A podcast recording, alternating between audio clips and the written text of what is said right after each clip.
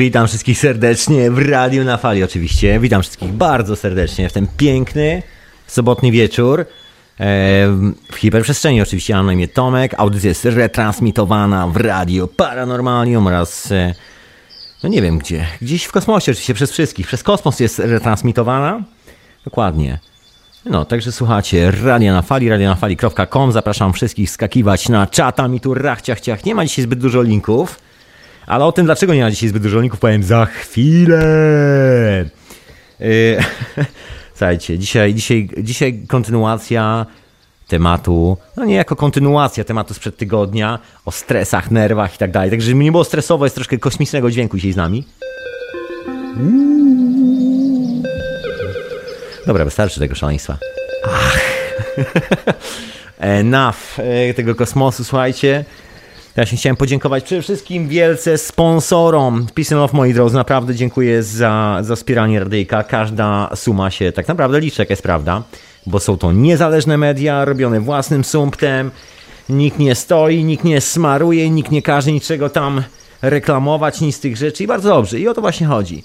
Żeby sami się generalnie musimy zrzucić na to, żeby działało. Także dziękuję wszystkim tym, którzy się zrzucają. Peace and love, moi drodzy.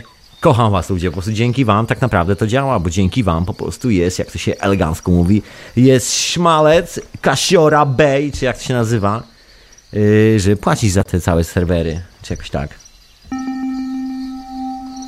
A sobie zrobiłem akcent kosmiczny. Dobra, koniec tego kosmosu, troszkę z, koniec kosmosu, słuchajcie. Teraz już zostajemy w lesie, taki jest pomysł. Yy, a co dzisiaj? Yy, Właśnie, to, to może za chwilę, bo co jeszcze chciałem powiedzieć? Chciałem powiedzieć, żebyście wpadali już na radionafali.com na czata właśnie.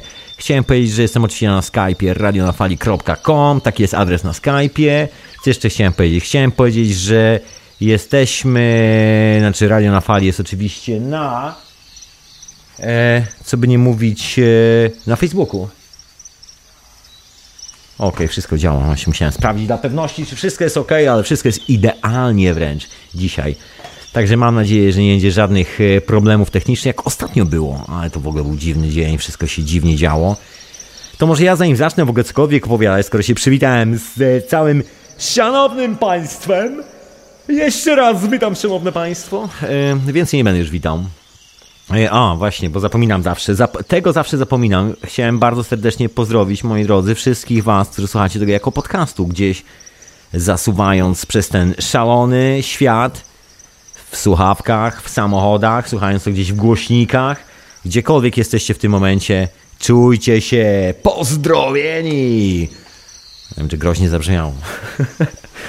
Dobra, a dzisiaj kontynuacja, słuchajcie, kontynuacja o stresie troszeczkę. Może nie tyle o stresie, ile o troszeczkę innych metodach, o zdrowiu ludzkim organizmie i o tym, co nam dolega, o takich troszkę cywilizacyjnych historiach i o tym, jak z tych cywilizacyjnych historii się troszkę leczyć, jak wracać do normy i tak dalej, i tak dalej. Wszystkie rzeczy, których wam konowały, które nazywały się lekarzami w dzisiejszych czasach, nie powiedzą. A ja sobie tak siedzę sobie w lesie. Znaczy nie siedzę w lesie, ale las mam w słuchawkach. Wszyscy mają las w słuchawkach, nie tylko w głośnikach. I tak samo jak wy, słucham hiperprzestrzeni w radiu na fali, proszę ja was, yy, retransmitowanej w Radiu Paranormalium radionafali.com. Wpadajcie, wpadajcie i słuchajcie. Dobra, e, też nie będę więcej mówił, nic powtarzał. Wbijam się, moi drodzy, w temat, bo temat jest bardzo intrygujący. Myślę, że temat jest naprawdę...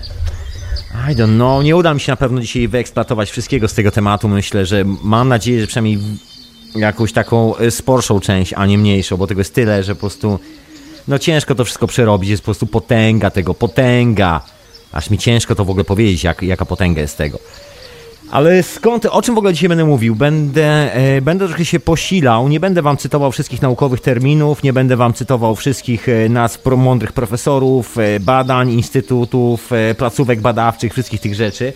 Oszczędzę wam tego i na sprawę, że nie stoję przed... E, przed dużą, e, właśnie z, nie mam za plecami dużej białej tablicy, na której jest wyświetlane coś, że mógł takim wskaźnikiem laserowym wam na tych wszystkich wykresach pokazywać w ogóle o co w ogóle chodzi, co się tutaj tak, tak naprawdę dzieje. Bo tak tłumaczenie bez tego to jest troszkę takie, no nie wytłumaczy wam zbyt wiele.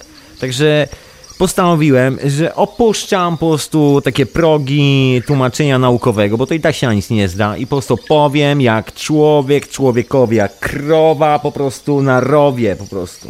Czy ja dobrze mówię? Co ja mówię z tą krową na rowie? Jak krowie w rowie? Jakiś był taki powiedzonko, nie pamiętam. No mniejsza o to. Stawmy te szalone powiedzonka z krowami. Krowy nie latają. No, a my czasami sobie odlatujemy. Także dzisiaj będzie, chociaż krowy może też odlatują czasami, ale może, dobra, zostawmy te krowy, słuchajcie, zostawmy mleko, zostawmy łaty, yy, zajmijmy się, zajmijmy się naszym zdrowiem, a nie zdrowiem czterokopytnych, kopytnych. Dokładnie, także dzisiaj troszkę o naturze uzależnień, o naszej mentalności, o tym jak z, z tego się, że tak powiem, wyciągnąć, co pomaga jakby wyjść, przebudować sobie mózg, co pomaga po prostu się zorganizować, skonsolidować i generalnie pozbierać do kupy i no generalnie być całkiem ok ze sobą, zamiast po prostu szaleć i robić dziwne rzeczy i być bardzo toksycznym dla otoczenia, a bardzo toksycznym przede wszystkim dla siebie, bo to później jest dla otoczenia. No i dzisiaj troszkę też chcę wspomnieć, skąd się też e, część rzeczy bierze, jakie są, jakie są na to rozwiązania, bo też nie żyjemy już w czasach, że tak powiem, e, świeczki. Słuchajcie, ja w ogóle chciałem dzisiaj jakimiś przysłowiami rzucać, ale widzę, że mi centralnie nie wychodzi po prostu. No generalnie nie żyjemy, słuchajcie, w starych czasach, e, zabytkowych czasach, nie żyjemy w czasach, gdzie wierzono w eudegenikę, zrobiono niesamowitą ilość badań. To, to, czym się dzisiaj będę posiłkował, jest e, w rzeczywistości bardzo naukowe i ma bardzo poważne korzenie. Są to właściwie wyniki badań prowadzonych przez e, Fundację MAPS, tudzież ludzi zrzeszonych dookoła Fundacji MAPS. Jest to fundacja, która zajmuje się badaniem wszystkich substancji psychoaktywnych i tego, jak wpływają na nasze zdrowie. No co, no, no, chyba wszystko z takich rzeczy, więcej tutaj nie będę marudził, więcej się dowiecie po prostu po drodze. No i jeszcze mam nadzieję, że zdążę się wspomnieć troszkę o biorezonansie, bo też jest to istotna sprawa. Chociaż nie wiem, czy wyrobię, mam nadzieję, że wyrobię z tym wszystkim. E, no dobra, to może, to może, słuchajcie, to może ja po prostu zacznę od... E, od samego początku przypomnienia troszkę tej refleksji, która była w poprzednim odcinku, że no mieszkamy w takiej, e, w takiej społeczności, w takiej sytuacji, przynajmniej jeżeli mieszkamy w dużych miastach, w ogóle w miastach, w takim, w cywilizacji po prostu używamy pewnych specyficznych metafor, według których konstruujemy sobie rzeczywistość i ona wygląda tak, jak wygląda, że musimy sobie wstać, pójść do pracy, musimy zarobić pieniądze, musimy zapłacić rachunek, musimy zrobić milion zupełnie nikomu na cholerę potrzebnych rzeczy, które po prostu wszystkich marszczą, męczą i wkurzają i szlak wszystkich trafia, ale mimo to wszystko to robimy nieustannie, twierdząc, że tak właśnie musi być, bo inaczej świat się rozsypie. Oczywiście jest to gówno prawda, nie ma to nic wspólnego z naturą świata i z tym, czy się rozsypie, czy nie. Tak po prostu sobie wymyśliło kilku psychopatów, e, no jest to troszeczkę takie zaplanowane też, bo to, e, bo to nie jest taka przypadkowa historia. Dużo ludzi też nad tym pracowało, w ogóle nie zdając sobie, podejrzewam, no tak chcę, e, tak chciałbym o tym myśleć, że sobie nie zdawali sprawy z, ze skutków ubocznych tego wszystkiego, bo wszyscy gonili do tego, żeby właśnie nie wiem co, żeby Trudno powiedzieć, bo właściwie kiedy tak sięgam sobie pamięcią do tyłu i sobie przypominam wszystkie te postacie, które, o których czytałem i o których się uczyłem, które odpowiadają za masową propagandę i za współczesny obraz świata, jaki mamy dookoła, no to co tu dużo mówić, są po prostu świry, no chorzy psychicznie ludzie, ludzie którzy nie, nie mieli wystarczająco empatii i byli w stanie po prostu robić innym ludziom krzywdę i to tak niektórych zachwyciło, że jest taka maszyna do zabijania albo taka maszyna do niszczenia innych ludzi, że po prostu stwierdzi, wow, ten człowiek przełamał granicę, to jest taki sens świata, tak właśnie ma być. No jeszcze było masę innych rzeczy po drodze e, pod tytułem e, Eudegenika, zdaje się poprawnie mówię, zawsze, zawsze niepoprawnie to wymawiam. E, było kilka innych szalonych pomysłów, takie jak e, szalone pomysły Karola Darwina, szalone pomysły o tym, że przenosimy na przykład e, nasze cechy charakteru przez DNA. No było masa durnych, po prostu przygłupawych pomysłów, łącznie z tymi, że na przykład nasze choroby są w DNA i że jak się rozkoduje DNA, to wszystkie nasze choroby, to znajdziemy lekarstwo na wszystkie owe choroby. No masa, masa kretyńskich po prostu pomysłów przez ostatnie 50 lat. Oczywiście wszystkie te pomysły tak naprawdę są związane tylko i wyłącznie z trzepaniem tłustej kasy przez gigantyczne korporacje. Nie ma się doczarować, że jest, że jest inaczej, bo inaczej nie jest. No a efekt tego mamy na co dzień. Efekt mamy taki, że czytają, czytając jakiś czas robione badania na temat jak wygląda społeczność dookoła, jak wyglądają ci ludzie, do których nie lubimy mówić cześć, hi, it go, bo się ich boimy, bo nie znamy ich i w ogóle odejdź stąd, nie widzę cię, spuść wzrok w podłogę, nie patrz się na mnie, tego typu rzeczy to się okazuje, że wszyscy mamy po prostu świra. Wszyscy dorastaliśmy po prostu w takiej psychozie maniakalnej, która jest orientowana na pompowanie własnego ego do niewyobrażalnych rozmiarów na pompowanie własnego portfela do niewyobrażalnych rozmiarów, ponieważ nasz, nasz portfel ma odzwierciedlać nasze ego, przynajmniej tak mówi ta cywilizacja, czyli im więcej se garnków ze złotem nazbieramy, tym ważniejsi jesteśmy. Ja to pamiętam takie cały czas były takie w radiu na fali, takie telefony, które a ja mam więcej, ja mam więcej. No to, to są takie klasyczne przykłady choroby psychicznej, takiej e, granie do leczenia. No i dzisiaj troszkę o tym, jak leczyć e, takie choroby psychiczne, które wynikają z tego, że w ogóle nie ogarniamy samych siebie, jesteśmy pełni uzależnień, przede wszystkim jesteśmy zakłamani. Jakby naturą uzależnienia jest kłamstwo. I to takie ordynarne kłamstwo wobec siebie i kolejne kłamstwo wobec innych, bo jeżeli kłamiemy wobec siebie, automatycznie kłamiemy wobec innych. Gdzie się to zaczyna, co było pierwsze, czy kura, czy jajko, tego wam nie powiem dzisiaj, e, to generalnie odpuszczę. Mechanizm jest dosyć prosty. Jeżeli okłamujecie kogoś, jeżeli ja w ogóle kogoś okłamuję, to, automa- to wiem o tym, że kłamie. To nie jest żadna tajemnica dla mnie, ja po prostu wiem, że ściemiam w tym momencie. I nie wyrzucę tego z głowy. To jest oczywiste, jak powiedziałbym, słońce na niebie. No i co? I kiedy wracam do samego siebie, do środka, muszę to kłamstwo jakoś yy, zmanipulować w sobie. No i zaczynam okłamywać, że nie, że tak kłamałem w słusznej racji, jakby, że to miało sens, ręce i nogi i tak dalej, i tak dalej.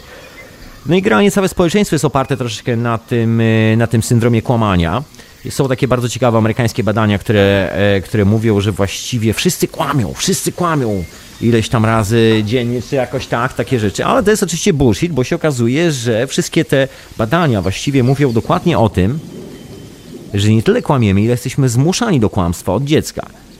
Tak nas y, troszkę trenują rodzice, tak się sami tresujemy, tak realnie tresuje nas cała cywilizacja. Nie jest dobrze mówić prawdę. Jest takie amerykańskie fajne powiedzonko na ten temat, które brzmi, że jeśli chcesz mówić prawdę, koleś, to lepiej przygotuj sobie siodło zawczasu. Chyba rozumiecie o co chodzi. No i na tym to polega. Także yy, tak to wygląda z tej strony. A z drugiej strony kłamstwo jest po prostu patologią. To jest obraz rzeczywistości, która nie istnieje. No i w tym momencie nasze połączenia neuronowe w mózgu, które odbierają ten cały obraz rzeczywistości, który istnieje dookoła nas i, e, i funkcjonuje sobie dookoła. Czekajcie, przepraszam bardzo. Ja tu musiałem na Skype'ie dodać, bo ktoś się odzywał. Ok. E, to ten obraz rzeczywistości, który mamy, jest po prostu skorumpowany naszym kłamstwem i w pewnym momencie zaczynamy sobie, zaczynamy przekręcać swoją głowę w drugą stronę i mówić, e, e, może jest tak, jak sobie wymyśliliśmy, a to niech będzie tak, jak sobie wymyśliliśmy. I generalnie brniemy to jest taka droga po równi pochyłej. Brniemy po prostu e, w kłamstwo. Zaczyna się od małych kłamstw, przede wszystkim kłamiemy sam, kłamiemy sobie przede wszystkim, że coś zrobimy, czegoś później nie robimy, później sobie znajdujemy usprawiedliwienie na to. Wszystkie tego typu historie, wszystkie triki, które odgrywamy ze sobą, całe te gierki. No najgorsze są gierki, które odgrywamy ze światem dookoła, bo te gierki korumpują nas w tak potworny sposób, że to się odbija dosyć fizycznie po prostu. Wszystkie te, każda z tych gierek, słuchajcie, buduje specyficzne połączenie neuronowe w naszej, w naszej głowie. Buduje połączenie pomiędzy takimi centrami. Tą autostradę informatyczną.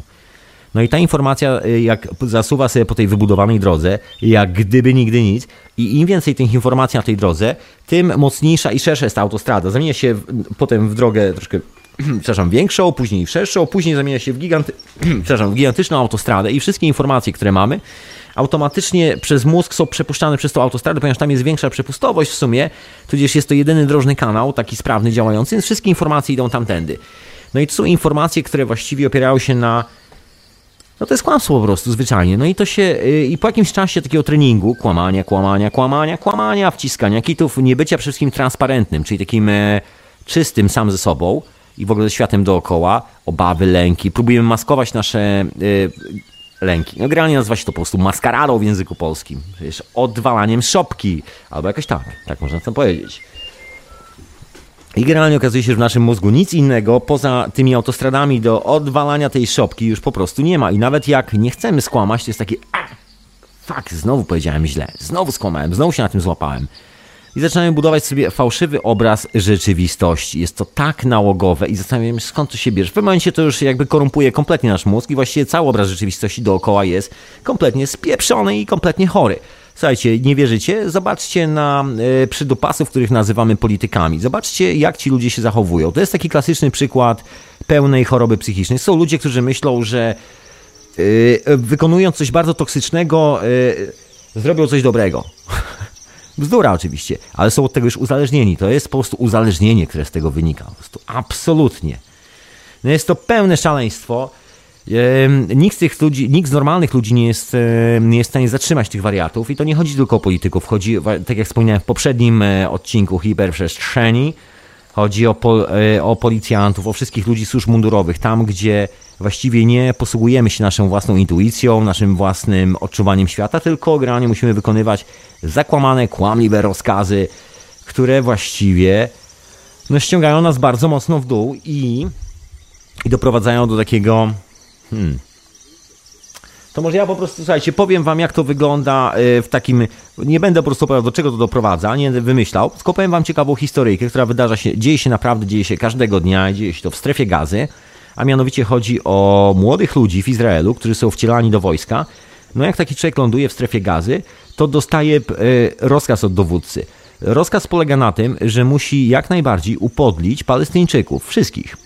Oni rozstawiają te posterunki graniczne i zabawa polega na tym, że muszą ich przytrzymywać jak najdłużej i doprowadzać ich do skrajnych sytuacji. Mają ich wymęczyć. Dosłownie jest taki rozkaz. Taki rozkaz daje każdy młody człowiek. Czyli no co, no wyobraźcie sobie, że jesteście fantastycznym, cudownym człowiekiem, który ma gigantyczną ilość empatii do całego świata, chce naprawić świat, chce zrobić coś dobrego, chce zrobić coś pozytywnego. No nagle lądujecie w sytuacji, gdzie pod groźbą tego, że wylądujecie w więzieniu, tego, że ktoś was pobije, o, wiele powodów, i wiele niebezpiecznych rzeczy, które mogłyby czyhać na was, kiedy odmówicie tej sytuacji. Teoretycznie tak się straszy was od samego dziecka, że musicie to zrobić. No i e, efekt jest taki, że lądujecie w sytuacji, gdzie ktoś wam mówi, że musicie wziąć i skrzywdzić drugiego człowieka, którego nigdy w życiu na oczy nie widzieliście. Ten człowiek za chwilę będzie tu pewnie przejeżdżał jakimś samochodem, bo tu jest posterunek graniczny w strefie gazy i waszym zadaniem jest zatrzymać ten samochód i doprowadzić tych ludzi do skrajnego wyczerpania emocjonalnego. Dosłownie. Taki jest rozkaz. To jest oficjalnie na papierze spisane, jest, jest masa dokumentacji na ten temat. Tym zajmuje się wojsko izraelskie. Także niedaleko, słuchajcie, nauczyli się od nazistów. Na to wygląda. Twardo się uczyli. Y, no i nauczyli się bardzo skutecznie, bo są zdecydowanie lepsi niż naziści. No i zajmują się przede wszystkim pierwsza rzecz, rozdzielanie mam od dzieci, do takich małych. Mają doprowadzić rodziny do takiej zapaści po prostu nerwowej. No i wykonują wszystkie te rzeczy. Ja tu nawet nie chcę opisywać, co ci ludzie robią, na, bo, bo to jest po prostu przerażające barbarzyństwo. Jest po prostu ludobójstwo, co dużo mówić. No. E... I po skończeniu tej służby wojskowej ci ludzie są roztrzaskani, bo właściwie no co, no każdy człowiek jest dokładnie taki sam. Każde dziecko jest takie samo. No i kiedy przez ostatnie dwa lata wszystkie dzieci biłeś, po prostu każde dziesięcioletnie dziecko po prostu brałeś i tłukłeś karabinem do nieprzytomności, następnie łamałeś mu ręce i nogi, następnie wyrzucałeś tak z radiowozu po prostu jak ścierwo, to co się dzieje, kiedy się rodzi twoje własne dziecko? Wszystkie obrazy zaczynają wracać. Ba, nawet nie trzeba czekać na moment, kiedy urodzi się twoje własne dziecko, Generalnie obrazy wracają samodzielnie, same z siebie w nocy i tak dalej. To jest pierwsza rzecz. To jest, I to jest świat, w którym żyjemy, moi drodzy. To jest taki bardzo skrajny przykład tego świata. Nikomu nie życzę bycia służbą, służbą mundurową. Ja się od tego wykręciłem, słuchajcie, kosztowało mnie dużo stresu, naprawdę dużo stresu. Zapłaciłem gigantyczną łapówę, było to lata, lata temu. Chcieli mnie wcielić do armii, chcieli zrobić ze mnie bandziora. Nie dałem się, słuchajcie, nie dałem się. Uciekałem, miałem rozprawy w sądzie, nie stawiałem się, milicja mnie ścigała nie mieszkałem w domu, ciekawie było. Był to bardzo egzotyczny moment mojego życia, ale słuchajcie, wygrał pokój i miłość. Nie poszedłem do armii i nie założyłem brązowych butów, także I am the winner. You motherfucker. Dokładnie. Tyle im, tyle im pokazałem, proszę Państwa, tyle im pokazałem. No ale ja to miałem szczęście, natomiast nie wszyscy mają takie szczęście i e, pomimo tego wszystkiego jeszcze ten cały stres jakby odbił się po prostu na mnie, no bo praktycznie przez e, no 5 lat, y, czy chciałem, czy nie, żyłem w stresie, zostanę za chwilę aresztowany, zostanę odstawiony do więzienia wojskowego, y, będzie prokurator wojskowy, aż ciążył taka kara na mnie, że po prostu y, rozprawa sądowa byłaby tylko taka 15-minutowa, żeby jakiś trep powiedział koleś, to pierdla! I tak by się skończyła rozprawa, tak to wyglądało. Także, no generalnie troszkę mnie to przeorało, słuchajcie, bo nie jest to sympatyczna sytuacja, kiedy człowiek żyje z takim troszkę wyrokiem, nie wiadomo kiedy, wyciągnie dokument, pokaże gdzieś, a tu ktoś zadzwoni po milicję, a tu coś tam się stanie i tak dalej, i tak dalej. No są takie sytuacje. Taka zwykła, prosta sprawa, słuchajcie. Zwykła, prosta sprawa. Człowiek chce sobie żyć po swojemu i tu nagle się okazuje, że nie może. Wiele, wiele historii na ten temat. No w ogóle stresy się w ogóle biorą w czeku z wielu, z wielu spraw. E, jedną, o której, o której mówiłem, nie wiem czy tak do, dosyć mocno powiedziałem e, w zeszłym tygodniu, to jest, e, to jest stres związany z tym, że budujemy swój własny obraz nas samych po to, żeby dostosować się do społeczeństwa. Zaczyna się od rodziców. Że rodzice na przykład mają ambicje i chcą z nas zrobić kogoś wielkiego, wielkiego człowieka, bo im się nie udało. No i automatycznie ładują w nas te wszystkie rzeczy, ładują cały czas, ładują, ładują a my jesteśmy zupełnie innymi ludźmi. Zawsze byliśmy innymi ludźmi, dlatego urodziliśmy się innymi ludźmi i nie jesteśmy naszymi rodzicami. To jest jeden główny powód. No i nie mamy obce obowiązku spełniać niczyichś zachcianek, niczyichś, e, czyichś ambicji, ani czyichś po prostu marzeń. Jeżeli ktoś ma marzenie zostać kimś sławnym, e, tudzież wykonywać jakąś robotę, żeby czuć się z tego powodu bardziej pewnym i tak powiem, bardziej stabilnie, to jest jego prywatna sprawa. Nawet jeżeli są to nasi kochani rodzice, powinniśmy o tym cały czas pamiętać. To jest ich prywatna sprawa i wara im od y, naszych spraw pod tym względem. No ale niestety życie bywa y, okrutne. Naszych rodziców nikt, nas tego nie, nikt tego nie nauczył. Oni sami zostali tak wychowani, więc część przekazali tego shitu nam. No i generalnie y, ja dorastałem, słuchajcie, z obrazem własnego siebie. Myślę, że milion ludzi na świecie dorasta aktualnie z obrazem własnego siebie, pomimo tego, że Właściwie nie powinniśmy tak żyć. Nie, absolutnie. O co chodzi z tym obrazem nas samych? To jest taki obraz, który oni mawiał swego czasu Rudolf Steiner w ogóle w swojej szkole psychologii, nazywając ją skrupą, że budujemy taką skrupę dookoła siebie i ta skrupa służy temu, żeby nikt nas nie dotknął, żeby nic nas nie zraniło, bo tak naprawdę jesteśmy bardzo delikatnymi, wrażliwymi istotami. Lubimy miłość, pokój i same dobre sprawy. Lubimy się przytulić, lubimy powiedzieć coś miłego, wszystkie tego typu sprawy. Lubimy taką pozytywną ekspresję. Tak mamy w naturze, tak jest zbudowany fizycznie nasz organizm. E, dlatego, ta, dlatego stres jest tak bardzo destrukcyjny i nas niszczy. To jest przede wszystkim główna odpowiedź. Stres nigdy nie pomagał, absolutnie. Ja tu jeszcze raz powtórzę, że, jak, e, że to jest taki mit, że stres pomaga zrobić dobrze robotę, albo że no, są ludzie, którzy mówią, że wiesz, zepnę się w ostatnim momencie, bo stres mi pomaga, wiesz, dopinguje mnie. Nie, nieprawda. Nigdy w życiu nie widziałem dobrze zrobionej roboty e, pod wpływem stresu. Zawsze było to po prostu kawał siermiężnego gówna odwalonego na po prostu, a nie wiem, na, na kolanie, który się rozsypywał następnego dnia. Tak to zawsze wygląda. Nie działa, słuchajcie, nic na świecie tak nie działa, wszyscy o tym doskonale wiedzą. Oczywiście my cały czas żyjemy w takiej stresowej sytuacji, takiej, że po prostu chcemy w to wierzyć, bo, bo taki jest świat dookoła, że po prostu, że stres, że musimy się z czymś identyfikować, że musimy coś zrobić. No i ta skrupa w nas to jest jakby kolejną częścią tej skrupy, którą sobie budujemy, żeby nas świat nie skrzywdził, bo on ciągle od nas czegoś chce i albo jesteśmy dobrzy, albo jesteśmy źli. Zawsze jest kara, albo dobrze, albo źle, albo dobrze, albo źle. Okazuje się, że dzieci na przykład w ogóle, czyli my, grani, kiedy jesteśmy mali, mamy w ogóle bardzo artystyczną, można powiedzieć, naturę, taką bardzo sensitive bym powiedział. Jeżeli powiesz e, do małego dziecka, że coś jest ok, to dziecko się cieszy i to jest naprawdę rewelacyjna sprawa. Dziecko staje dużo radości i wszystko działa, ale jeżeli powiesz, że coś jest nie, no to generalnie następuje taki shutdown. Wszystkie emocje się wygaszają i dziecko próbuje zbudować sobie swoją własną wewnętrzną osłonę przed tym, żeby się nie czuć kiepsko, bo nikt nie lubi się czuć kiepsko. To jest e, pierwsza elementarna sprawa. No i generalnie z tego, że nikt nie chce czuć się kiepsko, a żyjemy w bardzo kiepskiej cywilizacji, właściwie gównianej cywilizacji, a nie kiepskiej, już nie udawajmy, że jest lepiej niż gorzej, e, to pojawiały się, e, pojawiały się wszelkiego rodzaju uzależnienia, czyli papierosy i alkohole przede wszystkim, bo to jest e, takie charakterystyczne dla naszej cywilizacji, to jest legalne i wszyscy możemy tego używać, używać i wszyscy używają. No i to jest nasza ucieczka, słuchajcie. To jest e, taki klasyczny pattern, że tak powiem, który jest odgrywany w naszej głowie, że jak się czujemy zestresowani, to zapalamy papierosa, jak się czujemy zestresowani, albo musimy coś odreagować, to sobie robimy drinka i wszystkie tego typu historie. Masa tego, masa tego jest. No w ogóle to po prostu chodzi o to, że uciekamy w nauk, moi drodzy, uciekamy w nauk. Jest to nasza po prostu jaskinia, w której się chowamy przed całym światem i e, im poważniejsza substancja, tym im bardziej uzależniająca, jakby odcinająca nas od empatii, czyli od takiego bezpośredniego kontaktu z drugim człowiekiem, tym bardziej, e, że tak powiem, wkręcająca. Czyli wszystkie opiaty, kokaina, cały ten, cały ten shit. Bo to generalnie pozbawia nas jakiejkolwiek empatii, powoduje, że nasze ego staje się większe niż planeta, na której mieszkamy i większe niż Układ Słoneczny. No i w tej sytuacji już po prostu nie istnieją inni ludzie, istnieje tylko nasz personalny interes do załatwienia. Mamy swoją skrupę, jesteśmy rycerzem, idziemy jak czołg, przecinak, nie dajemy się, dajesz, dajesz w łodzi i tak dalej. Wszystkie tego typu bzdury.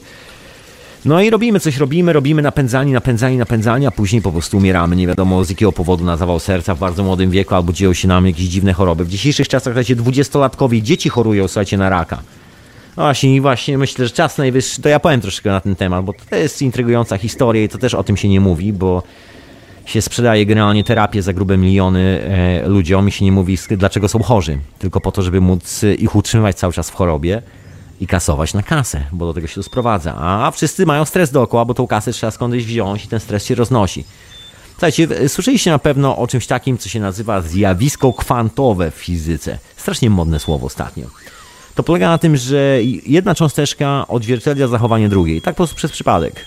Że jak jedna rzecz zachowuje się w taki sposób, to zaraża drugą. To jest jak po prostu infekcja wirusowa, tak to można nazwać. Jeżeli usiądziemy po środku, po środku dwóch kiepsko czujących się osób, to zaraz zaczniemy czuć się kiepsko. Jeżeli usiądziemy po środku dwóch bardzo sympatycznych, zadowolonych osób, które się śmieją, zaraz zaczniemy się śmiać razem z nimi. To jest właśnie efekt kwantowy. Nic mniej, nic więcej. Tak to wygląda. A co z tym rakiem i z tymi chorobami i tak dalej?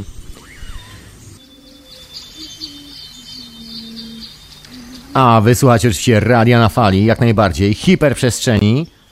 Retransmitowanie też w radiu Paranormalium.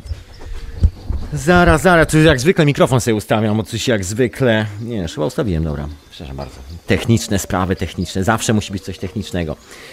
Na dzisiaj w hiperprzestrzeni o stresach, nerwach i tym, jak sobie z tym wszystkim radzić w dzisiejszych szalonych czasach, gdzie właściwie wszyscy jesteśmy poddawani takiej bardzo bezwzględnej walce gdzie klasyczną zasadą w reklamach, słuchajcie, wszystkie reklamy nas straszą. Reklamy straszą nas e, tym, że jak na przykład będziemy e, nie wyglądali wystarczająco atrakcyjnie według aktualnie panującego modelu, który wymyślił producent jakichś przydupawych, przygłupawych e, ciuchów albo nie wiadomo czego, to znaczy, że nie jesteśmy już trendy. Tak to mniej więcej wygląda. Generalnie jesteśmy ładowani tym cały czas od początku do końca, bo przez cały dzień, jeżeli ktoś uczestniczy w tym wyścigu.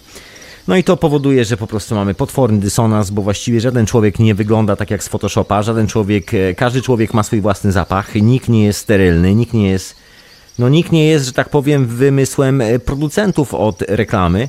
No i to jest największy problem. Ludzie próbują się do tego upodobnić czy chcą, czy nie, cały ten system jest tak skonstruowany, żeby, żeby nas pchać w tym kierunku, żebyśmy musieli tak wyglądać, żeby musieli tak wyglądać, żeby tak właśnie było. A wiemy doskonale, że tak nie jest i nasz organizm się po prostu montuje. Może nasza logika jeszcze sobie z tym radzi, sobie to układa w głowie i próbujemy to zaszeregować. Nie, nie, tak musi być. Ja muszę wstać rano, pójść do pracy, załatwić to, zrobić tamto, siamto. Tak muszę myśleć, tak muszę robić, inaczej się nie da.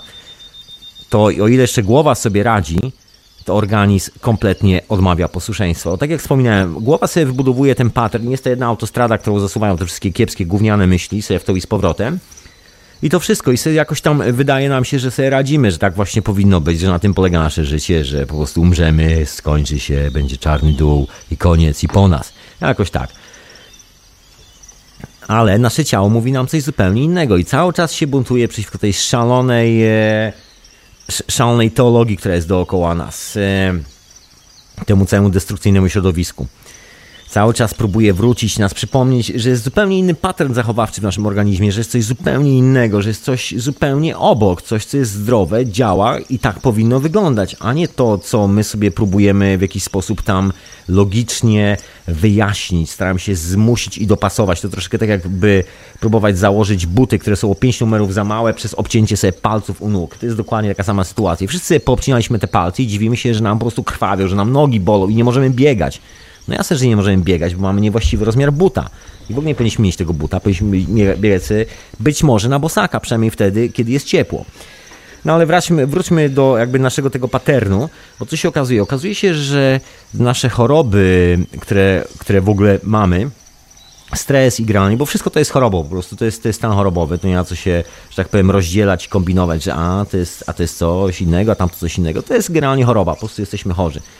Zaczyna się od choroby duszy dokładnie. Indianie nazywają to chorobą duszy. E, bierze się to z zewnątrz, słuchajcie. Choroby powstają z zewnątrz. E, to jest ten właśnie eksperyment badania z dziećmi, że jak się dziecku mówi tak, to dziecko jest zadowolone, szczęśliwe, a jak się mówi nie, to dziecko próbuje sobie wy, wybudować granicę taką, która, oddzieli od tej, e, która je oddzieli od tej negacji. Czyli wniosek, doświadczenie z zewnątrz, które, które przyjmujemy, właściwie buduje, e, buduje sposób, naszą interakcję z rzeczywistością. To doświadczenie, interakcja z rzeczywistością na zewnątrz powoduje że układamy sobie w głowie sprawy tak, a nie inaczej i nasz organizm później e, traktuje te wszystkie rzeczy tak, a nie inaczej i generalnie jesteśmy albo chorzy, albo, albo zdrowi. No i generalnie wygląda na to, że to do, owo doświadczenie z zewnątrz y, ma największy wpływ na to, czy jesteśmy chorzy, czy nie jesteśmy chorzy. Wiadomo, że w toksycznym otoczeniu będziemy bardzo szybko chorzy, bo toksyczne otoczenie będzie nas zarażało swoją toksycznością, no i to wszystko będzie lądowało na nas, my będziemy próbowali się przed tym bronić, a że stan obrony jest takim stanem wycofania się organizmu, a nie, że tak powiem, iście do przodu, a organizm człowieka nie jest skonstruowany, żeby się cofał do tyłu. Nie jesteśmy żółwikami ani krabami, nic z tych rzeczy. Jesteśmy normalnymi istotami, które sobie idą do przodu cały czas. No i kiedy zaczyna się ten moment wycofania, osłanianie przed atakiem, zaczynamy się niejako kurczyć sami w sobie, zaczynamy się zamykać, zaczynamy i przede wszystkim automatycznie włącza się ten syndrom obronny okazuje się, że empatia po prostu nas rani, że inni ludzie nas ranią i wyłączamy w sobie jakąkolwiek empatię do innych ludzi. Jeżeli na przykład odwiedzacie jakieś fora internetowe, tego typu miejsca, myślę, że wiele z Was to robi, spotkacie wielu e, tak zwanych troli, czy jak to się nazywa, to są ludzie, którzy mają właśnie problem z empatią, ponieważ są już tak bardzo mocno wycofani. To można tak w skrócie po prostu wielkim. Oczywiście nie wszyscy, ja nie chciałbym robić jakiejś analizy medycznej dla tych wszystkich ludzi, no ale mniej więcej jest to dokładnie ten sam mechanizm. To jest po prostu takie wycofanie, które później kończy się agresją, jakby próba, e, próba atakowania wszystkiego po prostu na ślepo. No, tak to wygląda. Jest to po prostu blokowanie pewnych, e, pewnych emocji specjalnie. Tak sami blokujemy te emocje, żeby nie poczuć się człowiekiem. Po prostu robimy wszystko, tylko nie to, co powinniśmy robić. Tylko żeby się nie poczuć człowiekiem, tylko żeby nie zrozumieć innego człowieka, tylko żeby nie dopuścić do siebie żadnych emocji, które spowodują, że zobaczymy w nim kogoś, kto jest taki sam jak my. Nie, tego nie chcemy. Chcemy widzieć w nim wszystko, tylko nie samych siebie. To jest taka ucieczka od lustra. No ale słuchajcie, czas najwyższy wrócić do tych substancji psychoaktywnych, bo o czym mówiłem, no są metody na to, żeby sobie z tym radzić. Cały dowcip tej sytuacji polega na tym, że to bardzo kiepskie doświadczenie buduje bardzo trwałe połączenia neuronowe w naszej głowie. Bardzo trwałe. To nie są połączenia, które znikają w ciągu ułamka sekundy, znikają tylko dlatego, że sobie usiądziemy i pomedytujemy przez tydzień albo dwa. Absolutnie nie ma to z tym nic wspólnego. Jest to doświadczenie, jest na tyle, to doświadczenie jest na tyle intensywne i bardzo często towarzyszy nam od bardzo wczesnych lat dziecięcych. Tak jak wspominałem w e, poprzednim odcinku hiperprzestrzeni są jeszcze stresy, które mamy po rodzicach, w tej pamięci mięśniowej, które do nas przychodzą, które doskonale pracują z takimi stresami, które my sobie wymyślamy i to się robi taki, że tak powiem, śmiertelny kombos no i ten śmiertelny kombos nas elegancko wykańcza i wykańcza wszystkich ludzi dookoła nas e, z reguły. No, tak to wygląda. No i to są te autostrady, to są te autostrady w głowie. No i co zrobić, żeby się pozbyć tych autostrad? No, wygląda na to, że najbardziej zabronione substancje i te, które były używane od tysiącleci, to są właśnie substancje psychoaktywne, które powodują, że ten stres się, że tak powiem, resetuje. A jest na to kilka powodów związanych, takich czysto medycznych. Mam tu telefonik. Halo, halo, witam serdecznie. Dobry wieczór. Dobry wieczór panu. Tak nieśmiało zapytam, y, czy można? Y, śmiało, proszę, proszę, proszę, bo ja tu z tematem, proszę mi coś dorzucić do tematu, jak pan coś ma. Ja, to wiesz, bo to bardzo ciężki temat. I tak to nie jest ciężki temat, co... to jest taki normalny temat, proszę pana. Wszyscy żyjemy w tym świecie, proszę tutaj nie robić z nikogo takiej krowy ciężkiej. Normalny temat, normalny. Nie no, to kombinowałem, kombinowałem, mówię, co mu powiedzieć, co mu powiedzieć? Mówię, dobra, powiem mu jedno. Tomek, kocham cię. Bardzo dobrze. sobie z audycją dalej, pa. Dziękuję bardzo. I ja ciebie też. Na zdrowie. na zdrowie. Na zdrowie. No, na zdrowie, man. Dokładnie o to chodzi, słuchajcie. Infinite Love, czyli... Tak się karmić, tak się karmić i to wystarczy wszystkim. Dokładnie, tak się karmić. A jeszcze powiem o jednej rzeczy, o której, e, bo karmienie się miłością to jest jedna rzecz, proszę ja kolegi Grzegorza, a jest tak. jeszcze kilka rzeczy związanych z naszymi zachowaniami, które których, e, no, które bardzo po prostu ciężko wyleczyć e, tylko i wyłącznie w ten sposób. Po prostu one zawsze będą wracały do nas w jakiś sposób i są metody na to, żeby już nie wracały. I te metody są znane na świecie od tysięcy lat. Mamy specjalnie przygotowany mózg i receptory w głowie do tego. Zaprogramowane, wiesz, trzeba sobie uzmysłowić, że pewne formy zachowań są mm, zaprogramowane, że ktoś nam przekazał. Znaleźć ten moment, kiedy mi ktoś przekazał taką formę zachowania, taki, taką formę reakcji na, na coś. Kiedy to się stało, nie? Mhm. Kiedy ja miałem swoje zdanie, a kiedy e, przyszło do mnie to, że ktoś mi podpowiedział, ty stary, na to masz tak zareagować. Mówisz, ale ja mam swoje reakcje na to. Pierdol się. Dokładnie, no to jest jedna rzecz, jakby to, No powiem o właśnie- tym wspólnym, bo to jest jakby część tej całej historii, którą się robi, o której chcę dzisiaj opowiedzieć, o tej terapii, która, takiej bardzo skutecznej terapii, która powoduje, że wszystkie te dziwne lęki, łącznie właśnie z tymi lękami związanymi z naszymi przodkami, po prostu znikają, że sobie resetujemy po prostu cały swój organizm i zaczynamy właściwie in blanco, można powiedzieć. Inkoguto bym powiedział, ale trochę się wstydzę. Rozumiem. To ja, to ja wyłączam kolegę, chyba że kolega chce jeszcze dodać coś. No, no, kocham cię Tomek, kocham. Leć za audycją i wyłączaj. Dobra, kocham cię człowieku. Dokładnie.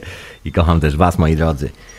Dokładnie, to ja lecę z tą historią. Słuchajcie, okazuje się, że e, metoda na ten, że największy problem z, z tym stresem jest taki, że nawet jeżeli uda nam się go po prostu zbić przez e, praktyki medytujące i tak dalej, i tak dalej, przez wszystkie takie rzeczy, które robimy po prostu świadomie, obecni tu i teraz w tym świecie, tak jak jesteśmy, sobie siedzimy, nie zmieniając naszej e, świadomości, nie, nie przeprowadzając naszej świadomości w inny wymiar i tak dalej, to w tym świecie nie do końca jesteśmy w stanie tego zorganizować, bo cokolwiek byśmy nie myśleli, zawsze ta główna część informacji będzie automatycznie przekierowywana w naszym mózgu na tą autostradę, którą, która się nazywa stres.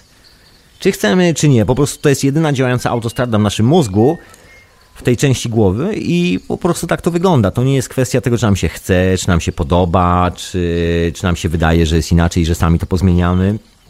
Może nam się wydawać, może nam się chcieć, ale rzeczywistość jest okrutna.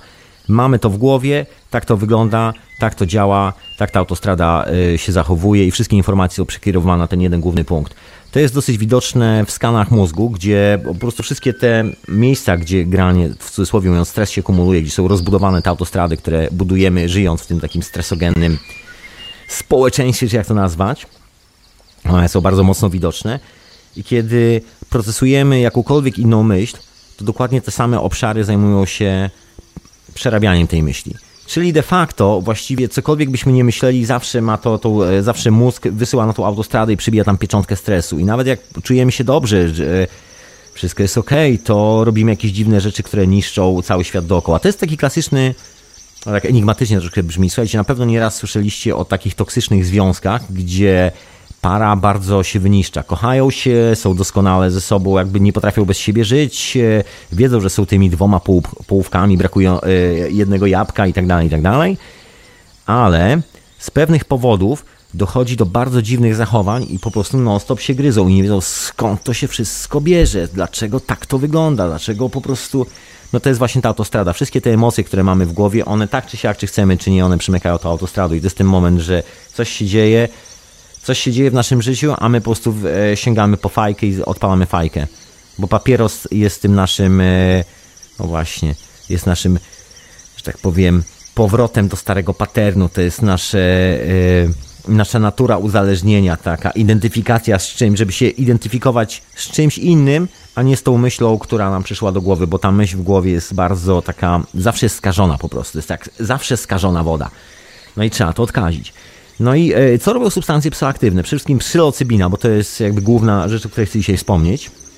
No i psylocybina robi taką fantastyczną rzecz, o czym nie wiedziano do tej pory. Do tej pory z, wszyscy myśleli, no co robi, może tak, zanim powiem, co wiedziano, czego nie wiedziano, to może powiem, co robi. Generalnie psylocybina dokładnie, idealnie rozładowuje ten cały stres. I jest po prostu perfekcyjnym lekarstwem. No dlatego jest chyba nielegalne oczywiście. No ale o co, o co tu chodzi po prostu? Bo dlaczego to się dzieje? Bo psylocybina, ostatnio się właśnie okazało, oprócz tego, że co widzieliśmy już od, od paru lat po wyniku bardzo poważnych badań prowadzonych tu w Londynie, w Stanach i wielu innych miejscach, mówiłem, że nie będę cytował nazw, nie będę cytował, wszystko będzie w linkach. Do audycji, hiperprzestrzeń, w radionafali.com Em, Budują się nowe połączenia neuronowe, to jest to, o czym mówiłem w zeszłym tygodniu, że, że psylocybina jakby stymuluje mózg i budują się gigantyczne autostrady, jakby równoległe do tej autostrady, którą ciągle używamy. I robi się jeszcze jedna rzecz, która się nie dzieje nigdy, kiedy jesteśmy świadomi, e, kiedy jesteśmy świadomie w tej rzeczywistości, w tej materialnej rzeczywistości. Czyli co? Czyli wyłącza się ta autostrada, po której zasuwają kiepskie myśli. To jest coś, co robi psylocybina. Nie tylko aktywizuje wszystkie inne obszary mózgu, w których się dzieją niesamowite rzeczy, dzięki czemu ta informacja jakby dociera do wszędzie, gdzie tylko może dotrzeć i nie jest skażona tym kiepskim myśleniem. Oprócz tego wyłącza tą kiepską autostradę. Po prostu przekierowuje ruch z tej kiepskiej autostrady, na, rozbija go zupełnie na inne miejsca. Tak, żeby że ten pattern zachowawczy, który znamy, nie wiem, przez całe życie, przez, y, no nie wiem, od dziecka, czasami życie zawodowe, cokolwiek, po prostu znamy przez lata i używamy tego paternu, tak się zachowujemy, nagle jest po prostu wyłączony. To jest to zjawisko dysocjacji, tak się w psychologii nazywa. To jest to klasyczne zgubiłem mapę po substancjach psychoaktywnych. Ludzie gubią mapę, bo nagle się okazuje, że cały ten pattern, którym byli napędzani, przez całe życie, czy to chciwość, czy strach, czy, czy jakiś taki nieuzasadniony gniew w stosunku do siebie, właściwie bardziej po prostu frustrację, bo o gniewie jeszcze powiem troszeczkę, bo to jest bardzo intrygująca rzecz i to też nie jest, e, nie jest takie złe i tak dalej, i tak dalej. Także spokojnie. E, Generalnie w tym momencie ta autostrada jest automatycznie wyłączana, wszystkie informacje idą w zupełnie inną stronę, budują się nowe połączenia, wszystko jest przekierowywane dookoła no i co? Nie tracimy mapę i po prostu nie wiemy, jak się zachować, bo wszystkie nasze standardy zachowawcze, wszystkie nasze metody, cała nasza strategia nagle znika. Nie ma, nie ma. Po prostu ta droga jest wyłączona. Po prostu nie wiem, jak zrobić. To jest objaw paniki dla niektórych ludzi. To jest właściwie taki świetny, myślę, papierek lakmusowy tego, jak mocno jesteśmy zainfekowani tym głównym dookoła. Po prostu. To jest im, im mocniej przy takim tripie na początku, przy pierwszym gubimy mapę, no tym, tym bardziej jesteśmy zainfekowani. To jest klasyczna sytuacja. Po prostu im więcej z nas z tego wypływa, tym więcej w nas. Także im więcej wypłynie, tym lepiej e, dla nas. No jak się okazuje, po prostu wszystko w głowie, wszystko w głowie. No i, i te zblokowane obszary w naszym mózgu pomagają temu wszystkiemu dotrzeć we właściwy sposób i zacząć się zachować się w normalny sposób. Kolejna rzecz e, przy psylocybinie, którą odkryto, to to, że e, nie warto robić tego pojedynczo. Znaczy w sensie pojedynczo, e, pojedynczego strzału. Chodzi o terapię, czyli jest to coś, co świetnie funkcjonuje, kiedy się robi jako terapię po prostu, czyli systematycznie, regularnie przez jakiś czas i jest to jakby cały cykl. Bo okazuje się, że czasami ta autostrada tego kiepskiego myślenia jest tak potężna i tak masywna, że nie jesteśmy w stanie jej przebudować w ciągu jednej sesji. Absolutnie. Jest po prostu zbyt, e, zbyt intensywna i jest ryzyko, że ten pattern pod tytułem fajki, browarek e, i tak dalej do nas za chwilę wróci. I z powrotem utkniemy e, w tym samym, bo tak samo jak, e, jak substancje psychoaktywne, że tak powiem, pozbawiają nas takiej jednej, jednokierunkowej autostrady w głowie, budując, jakby aktywizując cały nasz mózg. Te substancje, które nas, które są legalne, ogólnie dostępne, realnie powodują zamknięcie tych wszystkich E, dróg w naszym, w naszym mózgu i budowanie tylko tej jednokierunkowej autostrady. Także to jest taki klasyczny objaw, e, jak rozpoznać, czy wszystko jest z nami ok. Tak jest prawda. Na to wygląda, moi drodzy. No nikt normalnie nie potrzebuje ani alku, ani fajek, ani, ani kanabis, ani w ogóle, ani heroiny, ani niczego po prostu. Nikt z nas nie potrzebuje być uzależniony od niczego. Nasz organizm radzi sobie sam świetnie ze sobą i wszystko jest ok. Jeżeli cokolwiek się takiego pojawia, że czujemy, że musimy po coś sięgnąć, żeby wybudować sobie taką osłonę zewnętrzną po prostu przed światem, no to znaczy, że coś już jest nie ok. Że jak już musimy się identyfikować z czymś i zaczynamy szukać tego pierwszego pierwszej plakietki, którą sobie przypniemy i powiemy, że to nie jesteśmy my, to jest ta plakietka, która jest przypięta do nas, no to znaczy, że już e, czas na jakieś lekarstwo. Dokładnie. No i to lekarstwo działa w ten sposób, że przebudowuje ten cały ruch w naszej głowie. Inaczej by się nie udało, e, bo gdyby te stare, e, stare paterny zostały, te stare autostrady zostały i ta informacja tylko i wyłącznie po prostu dobudowywała te nowe, robią takie eksperymenty. Tak się dzieje, kiedy połykamy pigułkę, która jest placebo, która nie jest psylocybiną, nie jest substancją aktywizującą neurotransmiterem, jest po prostu czysto i wyłącznie placebo. Okazuje się, że e, ten pattern nie jest, że tak powiem, zagojony. Tak można powiedzieć. Okazuje się, że wszystko jest fajnie, wszystko jest ok. Ci ludzie po wrzuceniu tego placebo im się wydaje, że tripują, że są, że są na grzybach, że w ogóle niesamowite rzeczy się z nimi dzieją i tak dalej, i tak dalej. Świetnie się sami oszukujemy. Ten mechanizm jest po prostu nie do pobicia. Natomiast jeżeli się wrzuci naszą głowę na skan yy, i się, no, elektromagnetyczny, i się zacznie sprawdzać poziom aktywności naszego mózgu w jego różnych częściach, okazuje się, że te stare autostrady ciągle istnieją i te stare autostrady ciągle procesują dużą część, znaczną część informacji. Dlatego wszystkie takie historie, że ludzie się zbiorą, posiedzą sobie nie po, pomyślą sobie o czymś fajnym i tak dalej, i tak dalej, i wszystko to, i to ich zmieni tak trwale, no to tak nie do końca, proszę Państwa, nie do końca. Przepraszam bardzo, tak zwykle las mi się skończył. No nie, las wrócił. Z powrotem w lesie. No i to jest to, no i to jest ta różnica pomiędzy, pomiędzy na przykład zwykłą medytacją, której nie ma żadnych substancji psychoaktywnych, a sytuacją, kiedy medytujemy z substancjami psychoaktywnymi. Podczas e, medytowania substancjami psychoaktywnymi wszystkie te kiepskie autostrady są automatycznie wyłączane i mózg jest uczony nowego zachowania. Natomiast przy takim klasycznym podejściu, że właściwie nie stymulujemy mózgu w żaden sposób, robimy to tylko i wyłącznie na zasadzie po prostu pomyślimy sobie, zmienimy to w ten sposób. Okazuje się, że te stare autostrady ciągle są i one ciągle pracują, ciągle działają, bo one są zbyt solidne, żeby zniknęły w ciągu jednego dnia. One są w ogóle zbyt solidne, żeby w ogóle zniknęły z naszej głowy. One cały czas tam tkwią i zawsze będą nas blokowały. Tego się po prostu nie da, e, nie da uniknąć. Stąd się bierze też niejako gniew. Mówiłem, że, wspomnę, że wspomnę o gniewie. Gniew jest dokładnie e, czymś takim, nie jest czymś złym, słuchajcie. Jeżeli ktoś się czasami wkurzy, jest wszystko ok, to jest e, normalna rzecz. Się okazuje, że gniew jest takim wstrząsem dla naszego organizmu, dla naszego mózgu. Jeżeli sobie właśnie zobaczymy jeszcze raz na nasz mózg pod tym szalonym skanerem, jak wyglądają te obszary aktywności, no okazuje się, że ta zablokowana energia, która tkwi w nas, ta jedna autostrada, czasami nas doprowadzi do skrajnego wyczerpania, nagle wybuchamy. Wybuchamy, wyrzucamy wszystkie emocje z siebie, całe spektrum różnych emocji i ono jest tak potężne, że ta informacja w głowie jest tak potężna, że nie jest w stanie się zmieścić na tej autostradzie, jak ją próbuje rozerwać. No i to jest ten wstrząs dla systemu. Dlatego po gniewnej kłótni człowiek czasami czuje się po prostu genialnie bo nagle wyrzucił z siebie tyle po prostu emocji, tyle tego, nawet nie wiedział, że taki jest po prostu, nawet nie wiedział. Później trzeba oczywiście przepraszać, kochanie, nie to miałem na myśli, wszystkie tego typu rzeczy, ale generalnie, jeżeli chcecie, żeby wasz związek e, wytrwał długo, e, to nie miejcie pretensji, że wasza kobieta rzuca was e, talerzami raz na jakiś czas. Jest to lepszą gwarancją lepszego związku niż moment, kiedy siedziałaby i kisiła te emocje w sobie. Także jak już e, rzuci talerzem, to dobrze. Gorzej jak się zacznie pytać, e, jak, jak zacznie patrzeć na talerz, mówi nie rzucę, bo dostaliśmy to od mamy. to, wtedy, to wtedy znaczy, że trzeba dobrego psychiatry. No ale zostawmy na razie gniew. To ja może włączę muzyczkę, bo tak gniewnie się zrobiło troszeczkę. Gniewnie.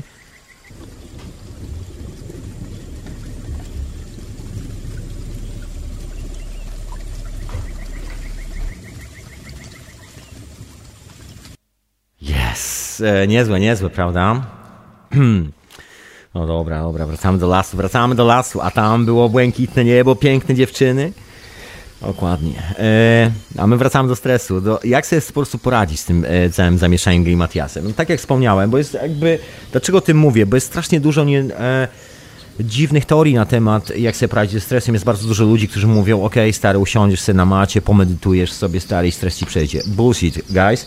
Jeżeli ktoś miał e, bardzo poważny uraz taki stresowy przez parę lat, a prawda jest taka, że każdy z nas dorastając w miejscu, w którym dorastaliśmy, czyli Yy, jak to się, Polska Rzeczpospolita Ludowa numer 3, bo to się PRL 3 nazywa, czy PRL 2 już teraz, nie wiem, nie wiem, która już wersja PRL-u aktualnie tam się odbywa no nie jest to zdrowe generalnie. Wszyscy wiemy, jak wyglądają relacje między ludźmi dookoła, wszyscy wiemy, jak wyglądają święta w Polsce, wszyscy wiemy, jak wyglądają nasze kontakty z sąsiadami, nie tylko.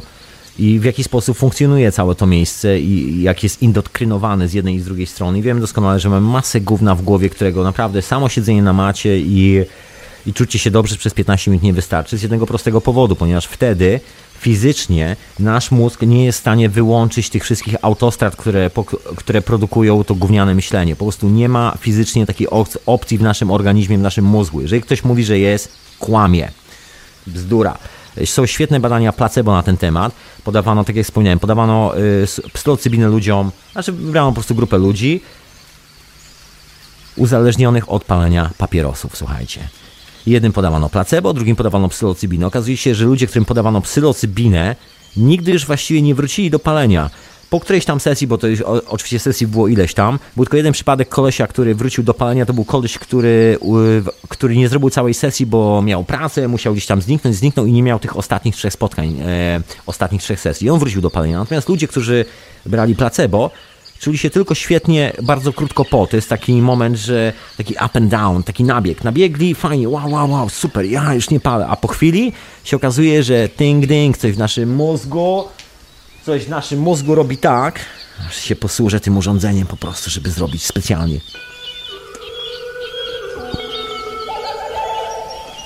Taki kosmos się robi w naszym mózgu, kiedy ten kosmos w naszym mózgu się zrobi, wszyscy ci, którzy nie używali psylocybiny, łapali za fajki, po prostu ten patent, te, tego się nie da po prostu zmienić, słuchajcie, tą autostradę trzeba zniszczyć. Jedyna metoda na zniszczenie tej autostrady jest wybudowanie, nie tylko wybudowanie innych, ale po prostu fizyczne wyłączenie tego połączenia. No i to robią właśnie substancje psychoaktywne, czyli neurotransmitery. One po prostu wyłączają te połączenia, dzięki czemu mózg jest po prostu fizycznie zmuszony do zbudowania sobie nowych połączeń. Nie ma tego momentu, że on sobie buduje te nowe połączenia, a jak sobie już wybuduje, to stwierdzi, że mm, no dobra, to jeszcze wrócę do tego starego i pochodzę trochę na tym starym systemie. No i a ten stary system jest zainfekowany, no i cała zaraza wraca do nas. I generalnie z powrotem wracamy do wszystkich nałogów, gównianych zachowań, kłótni, wszystkich tych rzeczy. Także nie da się tego po prostu zrobić tylko i wyłącznie siedząc u psychologa na kozetce, e, gadając sobie z nim, e, wyrzucając swoje wspomnienia z dzieciństwa, cofając się do tego wszystkiego, to jakby jest niestety za mało. Fajnie było, jakby to wystarczyło, ale niestety to nie wystarcza. Taka jest prawda. Dlatego nie jest e, dziwnym, że szamani, że wszyscy ci, którzy mieszkają tam, gdzie rośliny nie straciły swojego statusu, tam gdzie się nie, nie opakowuje jedzenia w plastik i sprzedaje jako organiczne. Zabawna sprawa. E, wszędzie tam się używa substancji psychoaktywnych i używa się ich normalnie, się po angielsku mówi daily base, czyli codziennie, w sensie może nie codziennie, ale używa się tych substancji właśnie do, e, do pozbywania się co jakiś czas tych blokad, które są w nas, do e, tej zblokowanej energii i wbudowania nowych autostrad, żeby po prostu zablokować te autostrady, żeby nigdy one, żeby te kiepskie autostrady nigdy nie przejęły kontroli nad całym ruchem w naszym mózgu. Dokładnie po to. E, no można się z tym kłócić, ale tu już na szczęście mamy masę badań naukowych e, na ten temat, masę zdjęć po prostu z tego, jak się zachowuje fizycznie mózg. Po prostu normalnie możemy śledzić zachowania, zachowania naszych neurotransmiterów, e, zachowania naszych neuronów, tego ile jest tego tak zwanego szarego płynu i co się z nim dzieje i tak dalej, i tak dalej. Wszystkie te historie. Także nie jest to już tylko i wyłącznie teoria wymyślana przez kogoś, kto mówi hej stary, po kwasie poczujesz się lepiej. Tak, na tym to polega. Po kwasie wszyscy czujemy się lepiej właśnie dlatego, że te kiepskie myślenie jest po prostu fizycznie wyłączone. To jest taki kompletny shutdown dla tego, tej gównianej części systemu. I ona już nigdy, ona się po prostu nie odbudowuje. Wszystko, co się odbudowuje, odbudowuje się na tym, niszcząc to, to, tą pierwotną strukturę. Także nie ma już możliwości po prostu powrotu do starego. To jest przede wszystkim główny atut i taka największa zaleta tych wszystkich substancji psychoaktywnych zwanych neurotransmiterami. Czy to jest peyote, czy to jest psylocybina, czy to jest iboga, czy to jest LSD, czy to jest MDMA czy, jest, e, czy to jest kilka innych substancji, jest tego trochę, DMT, przecież oczywiście ayahuasca, no to, to jest właśnie rewelacyjna historia, że po prostu to już nie wraca. Jakby po zaoraniu tej, e, tej wadliwej autostrady nie pozostaje po niej ślad w naszej głowie i ta zmiana jest tak trwała, słuchajcie, że wyniki badań są po prostu niesamowite. Ludzie, którzy brali placebo, e, po jakimś czasie, po roku, dwóch latach z powrotem jest powrót do starego paternu. Oni się nigdy nie leczą z tych starych zachowań. To jest to jest trochę jakbym widział swoich rodziców, którzy przez całe życie, a założyłeś czapkę, a rękawiczki wziąłeś. to jest dokładnie to samo. Przez całe życie, nigdy się nie nauczyli. Całe życie, 80 lat, a czapkę założyłeś, lato jest. dokładnie o to chodzi w tym wszystkim. No, ten pattern u nich po prostu cały czas w głowie pracuje. Ja sobie ten pattern worałem, także już po prostu nie mam. I już go nie będę i po prostu nie wpadę na pomysł, żeby się zapytać kogoś o czapkę latem. I to jest dokładnie taka historia. Na tym to wszystko polega. Także nie da się tego zgubić tak zwyczajnie, po prostu zapominając i udając, że tego nie ma. Jak zwykle zamykając w szafie, udając, że po prostu od tej pory sprawa zniknęła. Nie, sprawa dalej jest w szafie i dalej będzie nas męczyła, dopóki po prostu nie przebudujemy, nie przebudujemy tej struktury kompletnie od początku do końca. No tak jest prawda. No, z, nie przez przypadek e, są te wszystkie ceremonie inicjacyjne w tych wszystkich niesamowitych plemieniach i one są właśnie związane z bardzo mocnymi halucynacjami. O co chodzi z tymi halucynacjami? Bo to też takie troszkę demonizacja jest. Jakby dużo ludzi mówi, a tam stary majaki. No jakby tu, jakby nie chcę jakby komentować tego, bo to ciężko komentować taki poziom inteligencji jakby i wiedzy na temat, bo to wystarczy sobie po prostu użyć wujka Google i sobie sprawdzić e, badania na temat substancji psychoaktywnych i dlaczego są tak ważne i co tak naprawdę robią w naszym organizmie, ile czynności w ogóle, nie tylko w mózgu, ale też e, w receptorach e, w naszym organizmie aktyw, aktywizują, że no jeżeli ktoś, ktoś podchodzi do tego w ten sposób, no to nie wiem, to chyba jest politykiem po prostu. Na to wygląda. No co ja chciałem, co ja chciałem, proszę Państwa, co ja chciałem? Ja chciałem powiedzieć o bardzo ważnej rzeczy, kolejna, y, kolejna część, bo mówiłem o raku, o raku i o takich chorobach śmiertelnych. Właściwie rak jest takim y, chorobą śmiertelną. Po prostu chodzi mi po prostu o choroby, od których nie ma ucieczki. Czyli coś się w nas psuje i zaczyna się już psuć tak skutecznie, że nie jesteśmy w stanie się z tego wyleczyć. No i co się okazuje? Okazuje się, że sposób w jaki żyjemy, dlatego zacząłem od takiego, tak powiem, bitching na temat jak gówniana jest rzeczywistość, bo jest to bardzo mocno związane właśnie z tymi wszystkimi chorobami. Okazuje się, że rak i wiele innych rzeczy są de facto chorobami cywilizacyjnymi. To nie są choroby, które wynikają z, z jakiegoś widzimisię, to wynika z tego, że mamy straszny syf dookoła. I nie tylko syf w postaci e, chemii, substancji radioaktywnych, plastiku, wszystkich tych, no wszystkich tych toksycznych spraw, ale przede wszystkim toksycznego myślenia, moi drodzy. To jest najistotniejsza rzecz. E, I sposobu, w jaki może nie tyle toksycznego myślenia, ile sposobów, w jaki żyjemy, bo wcale nie trzeba toksycznie myśleć. Są świetne przykłady, ja tu się posłużę przy, e, przykładami troszkę z książki E, Gabora Med. To jest, Gabor Med to jest takim, to jest pan psycholog, który się zajmuje właśnie, no, takim stresem półrazowym, takimi sprawami właśnie, o których dzisiaj mówię. Polecam jego książkę, zdaje się tytuł When, When Body Say No. To, to jest, zdaje się, tytuł oryginalny angielski. Tak, tak. When, when Body Say No. E, Gabor Mate, tak się nazywa, kolega z Kanady. Jest niesamowitą psychologiem, właśnie zajmuje się badaniem tych wszystkich rzeczy. Później wam podrzucę linka. E, do tego wszystkiego. On miał świetny przypadek, e, w tej książce jest opisany masa świetnych przypadków, ale ja podrzucę taki, który mnie naprawdę mocno zainspirował.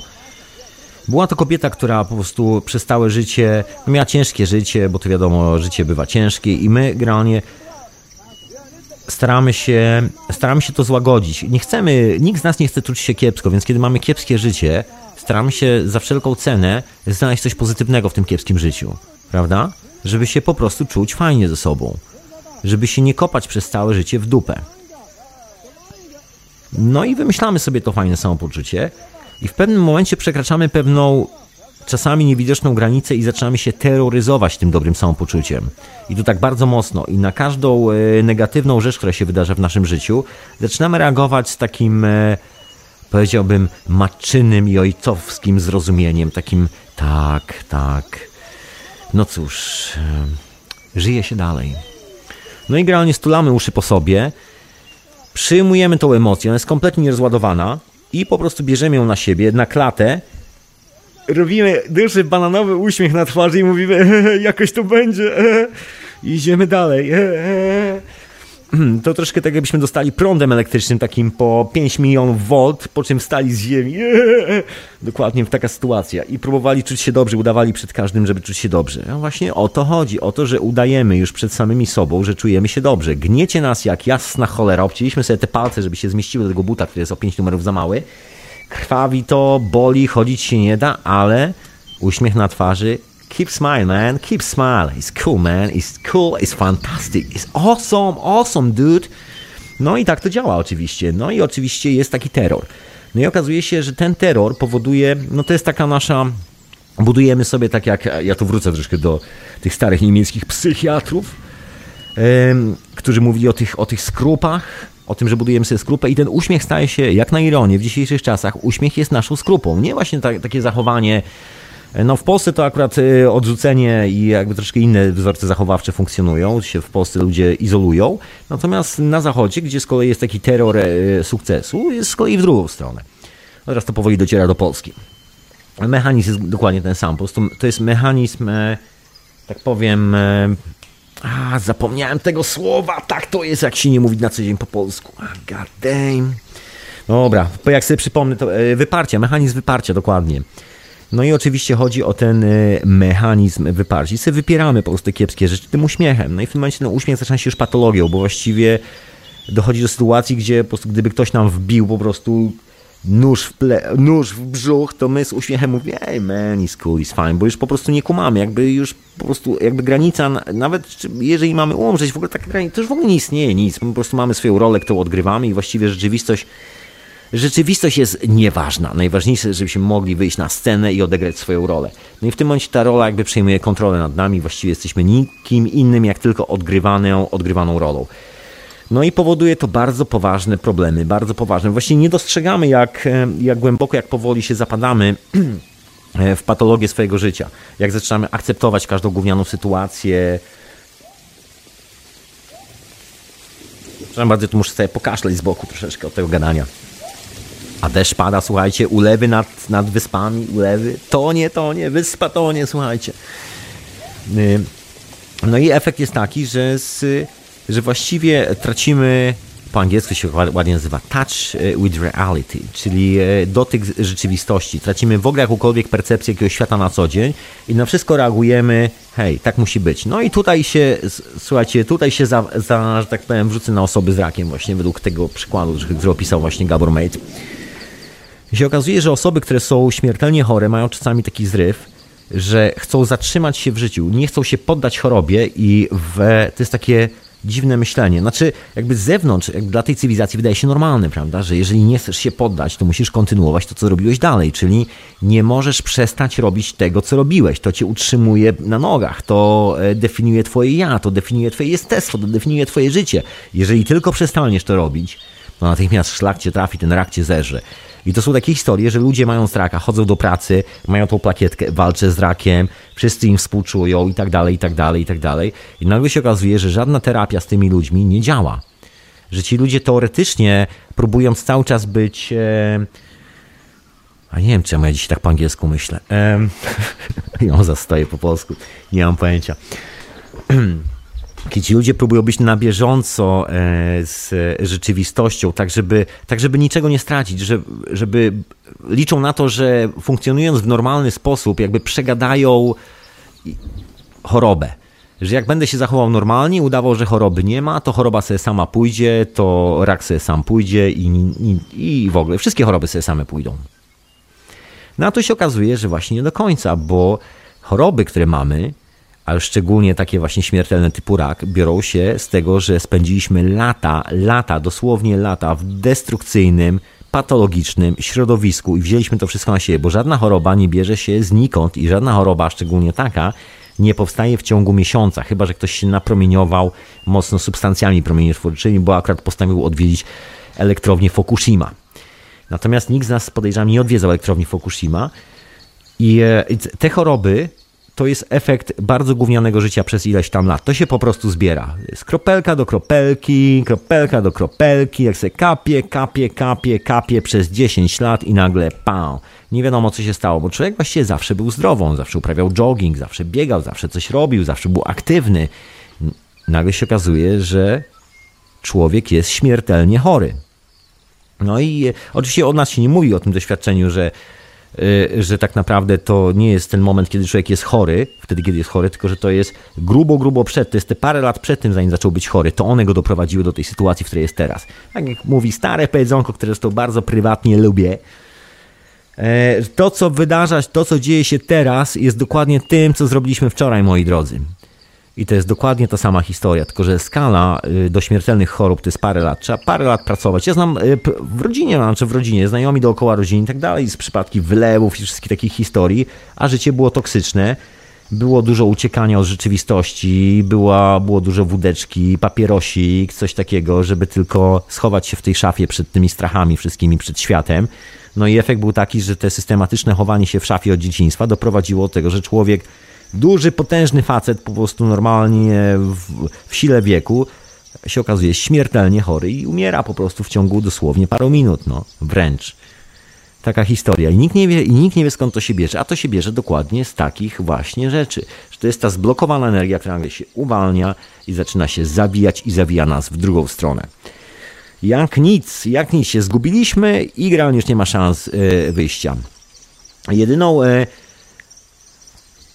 o czym chcę powiedzieć, taką doskonałą metodą E, właśnie, bo tak, bo tak z tym przykładem od Gabora. Słuchaj, to skończę ten przykład od Gabora. E, z, no i ludzie generalnie chorzy na takie właśnie śmiertelne choroby wracają do pracy, próbują zachować się normalnie.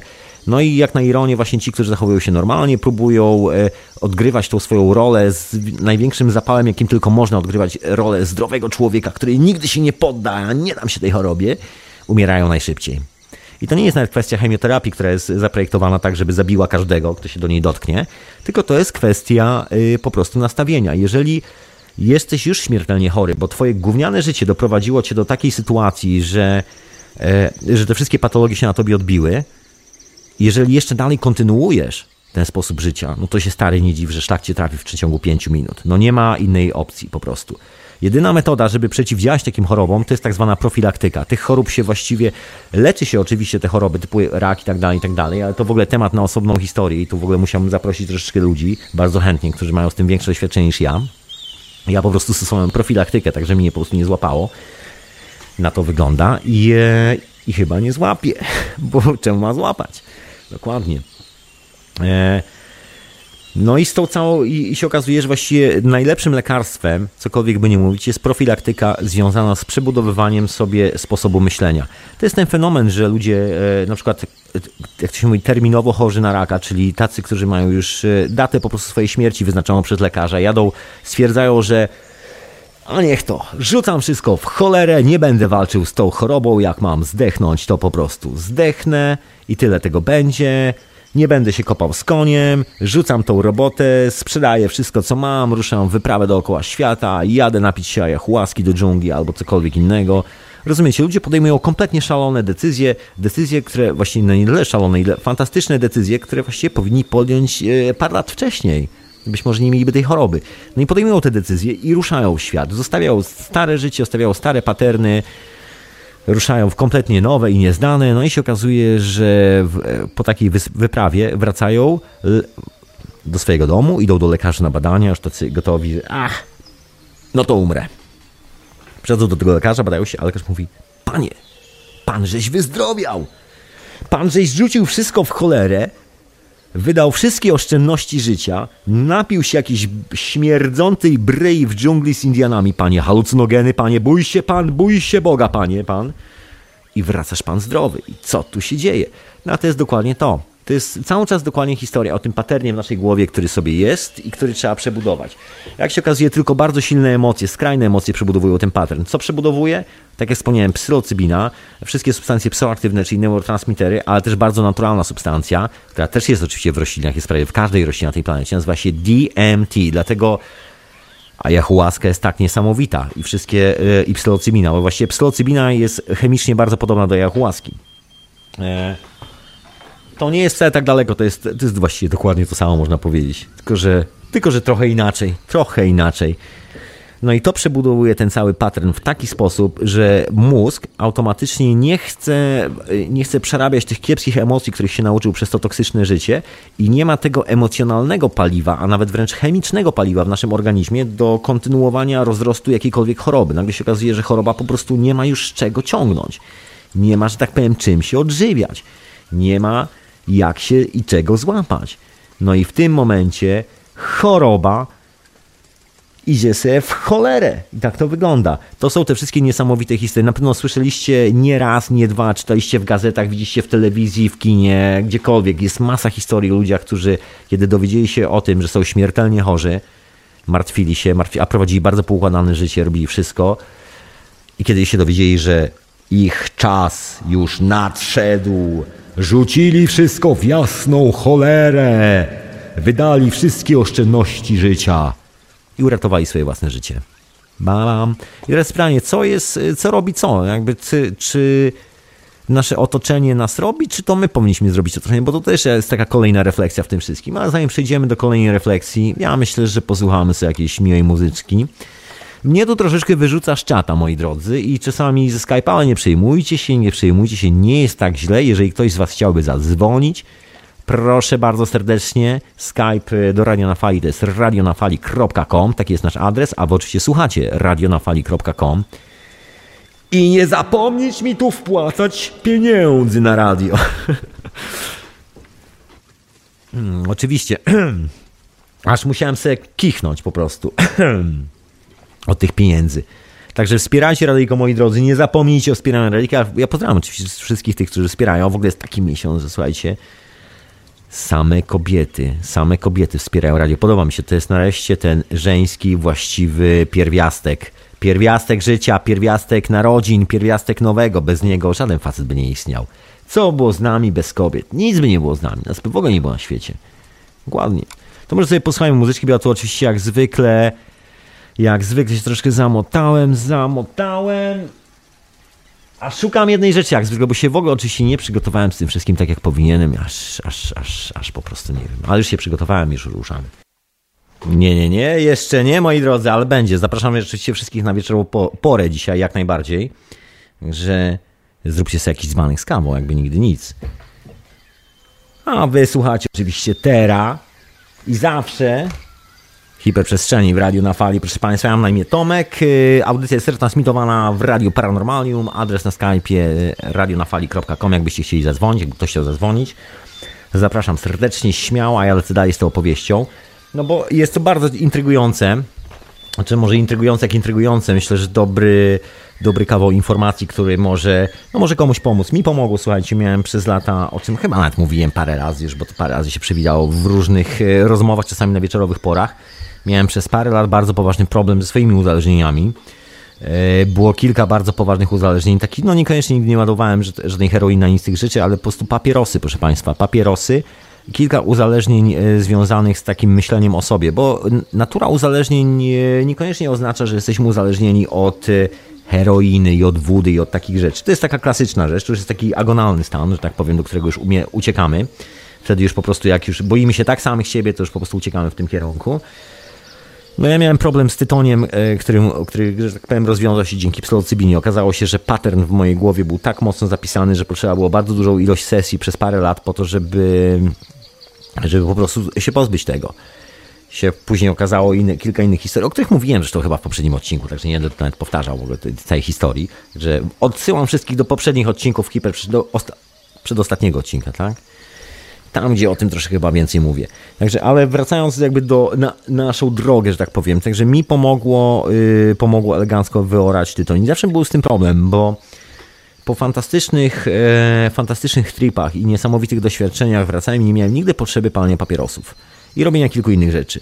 Absolutnie, byłem absolutnie wyczyszczony, wszystko było ok i zawsze był jakiś taki moment, po którym to powoli chciało wrócić i taki moment mojej własnej decyzji, gdzie musiałem podjąć decyzję, żeby coś z tym zrobić albo wrócić jeszcze raz, albo nie. To jest taki klasyczny numer. Ach, zapalę jednego. Ale to właściwie żadna różnica, czy człowiek zapali jednego, czy tysiąc. Znaczy, albo pali, albo nie pali. Taka jest prawda. No i się okazało, że przez parę lat po prostu miałem, miałem, że tak powiem, niezamknięte sesje. Te sesje z psylocybiną robiłem, prawdę, jest taka bardzo nieregularnie i ta nieregularność była no, wymuszona wieloma powodami, ale generalnie mniejsze o, o powody, dlaczego było nieregularnie, ale nie działało aż tak idealnie jak e, jak regularne sesje. Tu się okazuje, że regularne sesje są po prostu nie do pobicia. To właśnie udowodniono ostatnio w wielu uniwersytetach, robiąc wiele badań i skanując wiele mózgów, wielu szaleńców, którzy poddali się tym badaniom, żeby udostępnić tą informację światu, że wreszcie zamiast ciemności zapanowały jasności w tym temacie. No w moim przypadku było dokładnie podobnie, miałem zawsze problem, bo w pewnym momencie, kiedy właściwie powinienem e, zrobić kolejną sesję, nie robiłem tej kolejnej sesji, myślałem, że a, będzie wszystko ok. No i się okazało, że ten pattern się przebudowywał, ale nie aż tak e, intensywnie. A inna sprawa, że ten oryginalny, ta oryginalna autostrada w mojej głowie była bardzo, bardzo mocna. Z wielu różnych powodów, tutaj nie będę się, że tak powiem, uzewnętrzniał i wrzucał swoich flaków na, na zewnątrz. Każdy, myślę, ma swoją własną historię i doskonale wie o co chodzi, przynajmniej łapie o czym mówię. Każdy z nas ma takie myśli w głowie, z którymi żyje od setek tysięcy lat i nagle łapie, że to nie są dobre myśli w głowie i że warto się ich pozbyć. No i co zrobić, żeby się ich pozbyć? No, oczywiście u mnie działało, działało i, yy, i później nałogi wracały. Miałem taki feedback, że wracały. Z powrotem i z powrotem. Coraz mniej, co prawda. To była w ogóle niesamowita historia, bo wracało ich coraz mniej i to też, yy, to też był proces, jakby rewelacyjny proces. Teraz, jak, jak się cofam pamięcią w tył, kiedy byłem dziadkiem. O, co, coś w tym stylu. Widzę, teraz widzę po prostu powoli. E, pierwsze, co się stało, to odstawiłem na przykład alkohole. Później odstawiłem pewien sposób życia, który był bardzo toksyczny. Później były kolejne rzeczy, tak jakby elementami. Papierosy właściwie były na samym końcu. I ostatnią rzeczą, która, o to było lata temu, e, po psylocybinie, a naprawdę jarałem jak smok, słuchajcie, odpalałem fajkę za fajką. Nagle się okazało, że po prostu, że po prostu zgasiłem papierosa w połowie, już nie zapaliłem ani jednego więcej w życiu, także dokładnie taka historia. I nigdy już nie miałem więcej ochoty. Zastanawiałem się nieraz, stałem się zastanawiałem, kurczę, może jednak zapalę, spróbuję jak to będzie. Raz chyba spróbowałem i, e, i ściągnąłem jedną chmurę z papierosem, myślałem, że żygnę. Stwierdziłem, nie, guys, it's nothing for me. Nothing. I just don't like it. I, i, I, dalej nie palę. I tak to wygląda. I jeszcze kilka innych nałogów, takie, takie po prostu nałogi same ze sobą, że tak powiem, które człowiek ma, też, e, też się pozbyłem takich gównianych myśli troszkę w głowie, które zawsze mi przybiegały najszybciej. Te myśli zawsze pojawiały się, słuchajcie, najszybciej. się okazało, że po prostu moc paternu w głowie, że ten pattern trzeba bardzo systematycznie przebudowywać, że to nie jest taka robota, którą się robi na przysłowiowy odpierdol, że se raz człowiek wrzuci kwasika i tam pójdzie sobie na imprezkę, poszaleje. Nie, nie, nie, nic z tych rzeczy, absolutnie to lepiej sobie wrzucić tego kwasa, posiedzieć sobie w domu na podłodze, zrobić sobie dzbanek z herbatą albo, albo po prostu dzbanek z wodą z cytryną i sobie po prostu usiąść samemu pomyśleć. Z przyjaciółmi dobrze jest. Słuchajcie, ciekawa rzecz. Bardzo polecam, jeżeli macie taką możliwość. Te terapie są rewelacyjnie skuteczne, co się okazało podczas badań, kiedy w terapii bierze, biorą udział trzy osoby. Ja też nie robiłem tego w taki sposób, to też może wina e, tego, że tyle lat mi to zajęło, żeby się uporać z e, takimi nałogami pomimo tylu sesji. Okazuje się, że kiedy ma się dwóch terapeutów, czyli dwóch ludzi, którzy cię wspierają podczas takiej sesji, łatwiej się przebudowuje ten pattern. Zachowanie kwantowe, prawda? Jeżeli masz dwóch czystych ludzi obok siebie, to czystość tych ludzi emanuje na ciebie i sam zaczynasz, twój mózg zaczyna po prostu myśleć w inny sposób i zaczyna być częścią tego czystego świata, a nie tego, tego toksycznego. Jest po prostu rewelacyjna rzecz i to jest po prostu coś, o czym, o czym jeszcze nie wiadomo do tej pory zbyt wiele, znaczy nie mówiono zbyt wiele, bo taka klasyczna sesja zawsze była jeden na jeden. Pacjent, lekarz.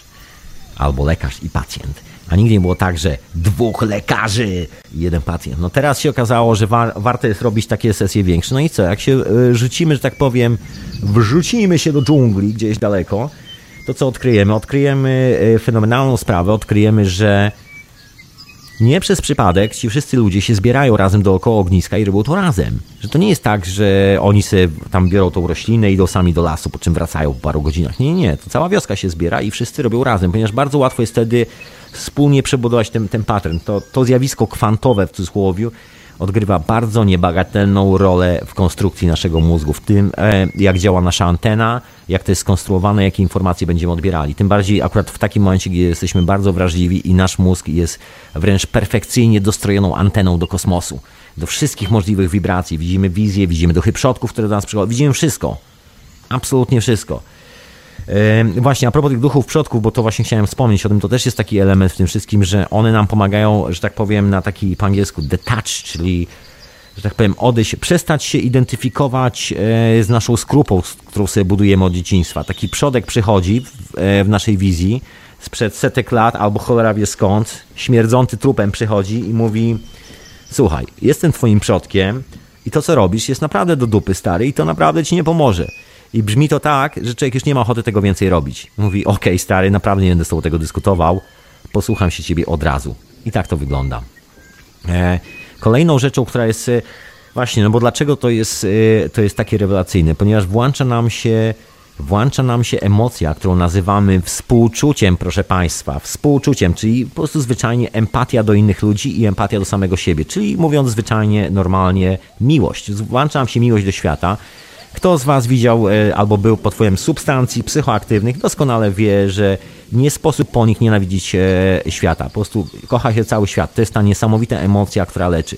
I to połączenie tej emocji, ponieważ miłość ma największą częstotliwość, jeżeli chodzi o emocje, bo każda częstotliwość wzbudza rezonans w naszym ciele. Bicie serca o odpowiedniej częstotliwości, tempie i tak dalej, i tak dalej. Mamy te siedem mięśni, ten ósmy, który jakby zamyka wszystko dookoła w sercu. Każdy z tych mięśni produkuje swój własny rezonans. Te rezonansy są wtedy najgłośniejsze i najbardziej właściwie dopasowane do naszego organizmu. Są wtedy po prostu idealne, docierają idealnie do mózgu, wzmacniają nasz mózg. Mózg wysyła drugi rezonans, który trafia do serca i tworzy się coś w rodzaju takiego biofeedbacku. Takiej maszyny, po prostu perpetuum motion, który nas napędza i przeprogramowuje nasz mózg. To jest rewelacja. To jest coś... E, myślę, że nie raz jeszcze coś na ten temat powiem. Na razie, dzisiaj się zamknę troszkę z tym tematem.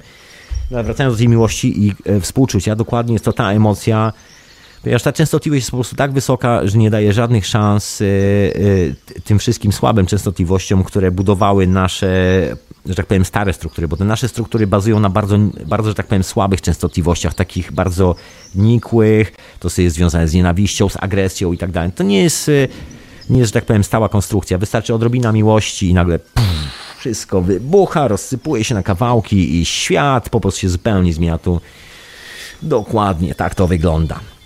No i te substancje psychoaktywne pozwalają nam jakby pozbawić się tej, e, tej skóry, zgubić po prostu tą, e, tą krytyczne widzenie nas samych siebie, po prostu wieczne kopanie się w dupę i to jest szalenie istotne, bo gubimy coś, co jest naszą definicją, gubimy zobowiązania, które zaciągnęliśmy nie wiadomo kiedy wobec samych siebie, żeby odegrać jakąś rolę, no ale to wszystko znika, tego już wszystkiego nie ma. No i zaczynamy słyszeć swoje własne serce, swoją własną głowę, no i to wszystko się przebudowuje, proszę Państwa, elegancko. Wszystko się robi od nowa. No czasami się pojawia jeszcze troszkę e, tam odrobina gniewu musi się wyrzucić przy tym wszystkim, no bo normalne jest to, że ta emocja musi się czasami rozładować, w zależności od, e, zależnie od tego, jak dużo jest tej emocji w nas e, nierozładowanej, bo to też jest taki model elektrograwitacyjny właściwie. Czyli jeżeli przyjmiemy bardzo dużo emocji, czyli w ogóle informacji ze świata, czyli właściwie przyjmujemy gigantyczny potencjał energetyczny, który się tam mieli w naszej głowie, przerabia i tak dalej, bo nasza antena próbuje ten cały potencjał energetyczny jakby prze, przetrawić i, że tak powiem, przerobić, żebyśmy mogli dalej funkcjonować, bo właściwie od tego, od tego zależy nasze życie, właściwie to jest nasze spostrzeganie rzeczywistości. No i kiedy coś tam nie działa, no to ta energia tam gdzieś zostaje, ten kawałek, nazwałbym to prądu, czy jak to, no nie wiem, ja nazywam po prostu prądem, bo tak mi wygodniej, a czy to jest prąd, to już jest inna sprawa. Ale co? Mam prawo, to moja audycja. Se powiem jak chcę, a co? No i z tej okazji. Yy, zaraz, no tu mi się. Co, ja, co tu się dzieje? Bo, przepraszam bardzo, zamieszanie mam, bo zawsze musi być jakieś zamieszanie w tym wszystkim. Dobra. Ja się z tym poradzę jakoś. No dobra. Przepraszam bardzo, bo to sobie z krzesłem yy, narozrabiałem i musiałem sobie poradzić z krzesełkiem, żeby po prostu móc spokojnie usiąść na nim, bo mi deseczka wypadła. Jakoś tak. No, już jest ok. No i generalnie wracając do tych wszystkich substancji i do naszego samopoczucia, wygląda na to, że, e, że tą całą energię trzeba po prostu rozładować, mówiąc e, najprościej, bo ona sobie po prostu mieszka wszędzie. No to tak jak mówię cały czas chyba.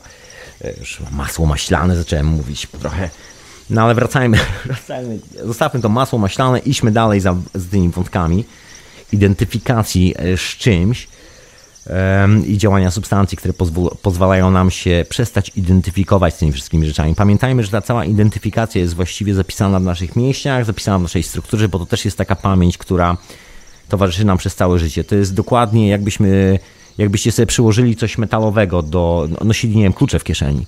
Bardzo ciężkie klucze w kieszeni przez parę lat to jest taki moment, że kiedy przestaniecie nosić te klucze, okazuje się, że zawsze, że czujecie, tych kluczy nie ma w kieszeni, ale czujecie jakby ta kieszeń była po prostu cięższa, jakby coś z tej strony zawsze was uwierało. To jest dokładnie ten, ten sam efekt. W głowie jest dokładnie tak samo. I właściwie, żeby było zabawniej, to jest dokładnie połączenie neuronowe, które nam zostaje w głowie po noszeniu tych kluczy. Jeżeli na przykład przywiążecie z no właśnie nie musicie nic nosić w kieszeni, wystarczy, że wyjdziecie na łódkę i popływacie troszkę na łódce, i, e, gdzie cały czas buja. Mózg automatycznie się adaptuje do E, do warunków na wodzie, czyli do bujania. W pewnym momencie przestajecie po prostu odczuwać bujanie, wszystko jest ok, jest naturalne i zaczyna się jazda, kiedy schodzicie na ląd. Wtedy nagle człowiek e, zaczyna rozumieć, że nie jest w stanie chodzić prosto, ponieważ jego, jego mózg i właściwie połączenia neuronowe raptem trzy tygodnie, prawda?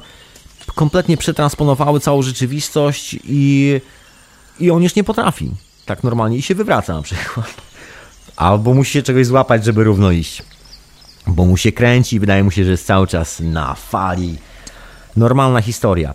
Y, słuchajcie, dlaczego o tym mówię? Mówię, żeby wam uświadomić, jak szybko e, przebudowuje się pattern w ludzkim umyśle. Jak naprawdę bardzo niewiele to zajmuje. Oczywiście e, wszystkie te sesje, o których mówię, e, bardzo mocno pomagają, jakby, bo one przebudowują ten pattern przez blokowanie. Także też e, nie jest to kwestia, że trzeba takie sesje robić przez lata, że to trwa po prostu 5 lat, że to trwa miliony lat. Nie, nie, nic z tych rzeczy.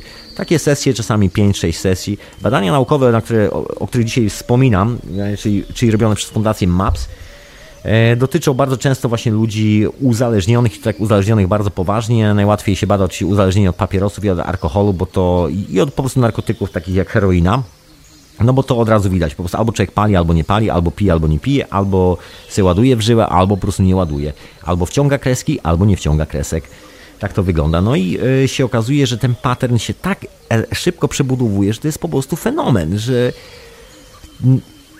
no to jest po prostu szok, że to nie trzeba wcale gigantycznych, złożonych terapii, które trwają lata. Podobnie jest z rakiem, słuchajcie, okazuje się, że po prostu taka akcja, jak człowiek wskoczy w taką sytuację, załaduje sobie taką substancję, zrobi sobie taką jedną sesję, drugą sesję, przeprogramuje sobie mózg, nagle się okazuje, że w naszym organizmie znajdują się komórki, które samodzielnie zaczynają zwalczać raka na przykład. Taka pierwsza rzecz. Z nałogami jest dokładnie to samo, automatycznie wszystkie znikają. Ba, jest jeszcze ciekawsza sprawa, którą właśnie wykazały najnowsze badania na temat psylocybiny, związane z nałogami, że ludzie, którzy mieli problem z empatią i tak dalej, i tak dalej. Ci, którzy brali placebo, oczywiście jak zwykle ta krzywa pnie się do góry, pnie, jest taki moment na równi, no i w pewnym momencie zaczyna spadać z powrotem, wracają do takiego stanu wyjścia. A jeżeli spojrzycie na wykres y, ludzi, którzy używają substancji, użyli substancji, a nie, a nie placebo, to ta krzywa idzie w górę, potem jest na jednym poziomie, potem jest taki skok i z powrotem idzie w górę. Nagle się okazuje, że to jest coś, od czego nie masz odwrotu. Nasza empatia rośnie. Czy chcemy, czy nie. Po prostu nie, wy, nie wyrwiemy już sobie empatii z głowy. No chyba, że weźmiemy nóż i sobie po prostu odkroimy głowę. No nie jesteśmy w stanie się się po prostu e, zmienić i wrócić do starego życia, jak się okazuje. To jest taki rewelacyjny mechanizm, o którym, który po prostu nie występuje w żadnej innej formie terapii. Po prostu nie ma czegoś takiego jak natura, żadna in, inna forma terapii nie, nie aktywizuje tego mechanizmu w nas, który przeciwdziała temu automatycznemu powrotowi do, e, do tego starego zachowania, które było autodestrukcyjne, które rujnowało nam życie. Absolutnie. Taki fenomen w tym wszystkim że to jest droga tylko i wyłącznie w jedną stronę. Zresztą często, słuchajcie, jak słyszycie jakieś e, refleksje, jakieś opowieści o substancjach psychoaktywnych, to często ludzie mówią, że jest to po prostu jak droga w jedną stronę. Jest to doświadczenie własnej śmierci i tak dalej, i tak dalej. Jest to często bardzo krytyczne doświadczenie dla wielu ludzi, dla niektórych tylko, nie dla wszystkich. Dla mnie jest to fantastyczne. Nie ma już powrotu do siebie sprzed e, sprzed, tak powiem. I to jest chyba, i to jest z drugiej strony też największy problem tych terapii, ponieważ e, niewielu ludzi, jak na ironię, chce się podać takiej terapii, ponieważ są przerażeni, że jeżeli stracą e, stracą te swoje zobowiązania, które sobie powymyślali w stosunku do samych siebie, stracą tą swoją definicję, którą sobie przez całe życie wymyślali, przynajmniej jedną, to ich świat się rozsypie. I to jest jakby największy problem e, ludzi właśnie walczących na przykład z chorobą, e, którzy walczą z chorobą w ten sposób, że chodzą do tej samej pracy, która wywołała u nich tą chorobę, żyją takim samym życiem, które, które doprowadziło ich do tej choroby i dziwią się wszyscy dookoła, że oni, że szlak ich trafia. No, taka walka dla samej walki. No, szaleństwo, szaleństwo. E, bardzo podobną rzeczą w ogóle do tego wszystkiego jest sprawa związana z biorezonansem, moi drodzy. Ja dzisiaj tak bardzo niewiele powiem o biorezonansie, bo to w ogóle taka bardzo techniczna sprawa i myślę, że chciałbym to zachować na nową serię, która się pojawi w radiu na fali, tam właśnie zrobić taki cały specjalnie w ogóle odcinek poświęcony biorezonansowi, bo to jest rewelacyjna historia, bardzo kompleksowa i nie chciałbym niczego stracić z tej historii. To ja może włączę jakąś muzyczkę zanim cokolwiek stracę. I wrócę i oczywiście powiem Wam, moi drodzy, co z tym biorezonansem jeszcze, bo to jest w ogóle ciekawa historia. I dokładnie ta, ten sam mechanizm. Okazuje się, że no nie ma tu żadnych, żadnych czarów z mleka, żadnych e, fantasmagorii. Okazuje się, że jest bardzo prosty mechanizm działania naszego mózgu. Znaczy prosty jak prosty. No, wiemy już jak działa, po prostu może w ten sposób. Wiemy jak działa, nie wiemy dokładnie co to oznacza, bo to, że wiemy, znamy tą część mechanizmu nie oznacza, że wiemy już wszystko o naszym mózgu, to pamiętajmy o tym. Ale wiemy już co robić z naszymi, że tak powiem, uzależnieniami, wiemy co z, e, jak sobie z nimi po prostu radzić i to w sposób rewelacyjny, w taki sposób, że Słuchajcie, heroiniści, którzy ćpali heroinę i kokainiści, bo to jest strasznie, kokaina, amfetamina, heroina to są strasznie uzależniające, że tak samo jak woda i fajki, to jest dokładnie taki top. To są takie po prostu potworne nałogi, które są kompletnie destrukcyjne. Jak ktoś się w to wpieprzy, to generalnie droga jest taka prosto w dębowy piórnik. E, jak ktoś ma jeszcze dużo pieniędzy i czystą kokainę, to y, przeżyje długo, bo ona nie jest jakby, nie, nie wyniszcza organizmu, ale to już, y, to tylko niewielu ma tak. No i co się okazuje? Są to uzależnienia, które wpędzają ludzi w niesamowite problemy, tak bardzo głęboko, bo to gdzieś jest gdzieś w naszej super podświadomości, gdzieś tam bardzo głęboko w nas siedzą te wszystkie problemy. No i się okazuje, że dosłownie trzy sesje, słuchajcie, z ayahuaską, czasami nawet jedna, stawiają ludzi na nogi. Słuchajcie, i fenomen jest taki, że właściwie nie ma syndromu głodu, nie ma syndromu odstawienia. To jest największy fenomen e, związany z substancjami psychoaktywnymi. Normalnie, kiedy się odstawia jakąkolwiek używkę, jakikolwiek nauk, nasz organizm ma automatycznie szok z drugiej strony, czyli granie żąda tej substancji, którą cały czas dostawał. Mam taki szok, nie możemy spać. To jest wszyscy ci, którzy próbowali rzucić fajki. Jeżeli ktoś z Was jest palaczem nałogowym i próbował rzucić papierosy, doskonale wie o co chodzi. Jeżeli robił to w taki klasyczny sposób, to tak, nie może zasnąć, bo zapaliłby, nie może tego, bo by tamto. Ciągle mu te fajki po głowie chodzą. To jest taki ciągle chodząca myśl, jak taki cień za nami. Cały czas się snuje, cały czas się snuje i po prostu truje, cały czas. A jak się weźmie taką psylocybinę, raz, dwa, trzy, albo ayahuaskę, to się okazuje, że człowiek nagle nie wpadnie, ma pomysł, żeby się zastanawiać nad fajką. No, mi nie wpadł nigdy na pomysł, y, pomysł do głowy, żeby na imprezie, żeby się zastanawiać, czy gdzieś tam, że a może jednak zapalę papierosa. Klasyczny odruch. Wszyscy palacze, którzy rzucili papierosy, boją się iść na imprezę, bo tam wszyscy piją alkohol i palą papierosy. Jak się napije piwa, będę chciał zapalić. A! Czy jakoś tak. Mam taki e, strach paniczny przed tym. Natomiast no, ja nie miałem absolutnie żadnego i wszyscy ludzie, których znam, którzy przeszli tego rodzaju terapię, absolutnie nie mieli e, żadnych sensacji, że tak powiem, z organizmem. Nie działy się żadne rzeczy, nie ma żadnego, żadnej ochoty powrotu do czegoś. Nie, nie, nie ma tej strategii związanej z, z redefiniowaniem samego siebie. A czy to już jestem ja ten nowy, czy jestem stary, czy powinienem zapalić papierosa jak ten stary ja, czy może go zostawić, a może go w połowie jestem nowy, a może w połowie stary. Nie, nie ma żadnych negocjacji, nie ma odgrywania żadnych szopek, żadnego teatru przed sobą. Człowiek jest bardzo transparentny sam ze sobą. Przynajmniej takie jest moje prywatne doświadczenie. Jestem ekstremalnie transparentny, przerażająco transparentny i każde gówno, które robię jest po prostu tak widoczne, że odechciewa mi się robić jakiegokolwiek gówna w moim własnym życiu. Po prostu szkoda, szkoda, naprawdę szkoda, bo to nie chodzi tylko o papierosy, ale w ogóle to, to jak ci terapeuci po prostu, jeżeli oni są, e, zachowują się kwantowo, czyli dwóch fajnych ludzi usiądzie obok ciebie i ty poczujesz się fajnie, no to generalnie, jeżeli będzie więcej fajnych ludzi na świecie, którzy nawet usiądą, nawet niekoniecznie obok ciebie, ale po prostu gdzieś usiądą, to wiadomo, że świat będzie fajniejszy. To takie po prostu normalne. To nikt nie chce iść w drugą stronę, jak już wie, że może być fajnie, prawda? Tylko trzeba się przekonać, że może być fajnie, trzeba to zrozumieć i trzeba przebudować ten swój mózg, trzeba przebudować tą autostradę, w ogóle zbudować od nowa i roztrzaskać tą starą autostradę w ten sposób. No nie da się zbudować e, czegoś nowego na, na fundamentach e, starego pomysłu, które są kompletnie wadliwe. Taka jest prawda. Na to wygląda, przynajmniej o tym, y, o tym mówią wszystkie badania, które aktualnie są dostępne z Fundacji MAPS. Są to skanowanie mózgu. Oni, słuchajcie, przy, w ogóle ciekawe rzeczy, bo tam na przykład badano, jeżeli chodzi o papierosy, badano kobiety w wieku lat 50, 60 i facetów też, głównie kobiety, które nigdy w życiu nie brały żadnych substancji psychoaktywnych. To były zwykłe gospodynie domowe, które co najwyżej brały po prostu aspirynę i antybiotyki, jak były jak były chore i to wszystko. Klasyczne gospodynie domowe z Ameryki, które nagle po iluś tam latach bycia gospodynią domową okazało się, że a zgłoszę się do eksperymentu, może rzucę peleni. No i nagle się okazywało, że, że po prostu pani w wieku lat 60 rzucała palenia, paliła przez 50 e, lat prawie. Całe swoje życie jarała fajtam 40 lat i nagle w ciągu dosłownie jednego miesiąca rzuca i już nie wraca. I to nie tylko to, bo tak jak wspomniałem, te współczucie się rozlewa na innych ludzi, rozlewa się potrzeba jakby dzielenia miłością, ani nienawiścią na innych ludzi. Potrzeba się, rozlewa się zupełnie inna świadomość na świat. Come on, Sam Jimmy, Sam Jimmy, Sam on, cross down traffic. To my singles, to red. dobra.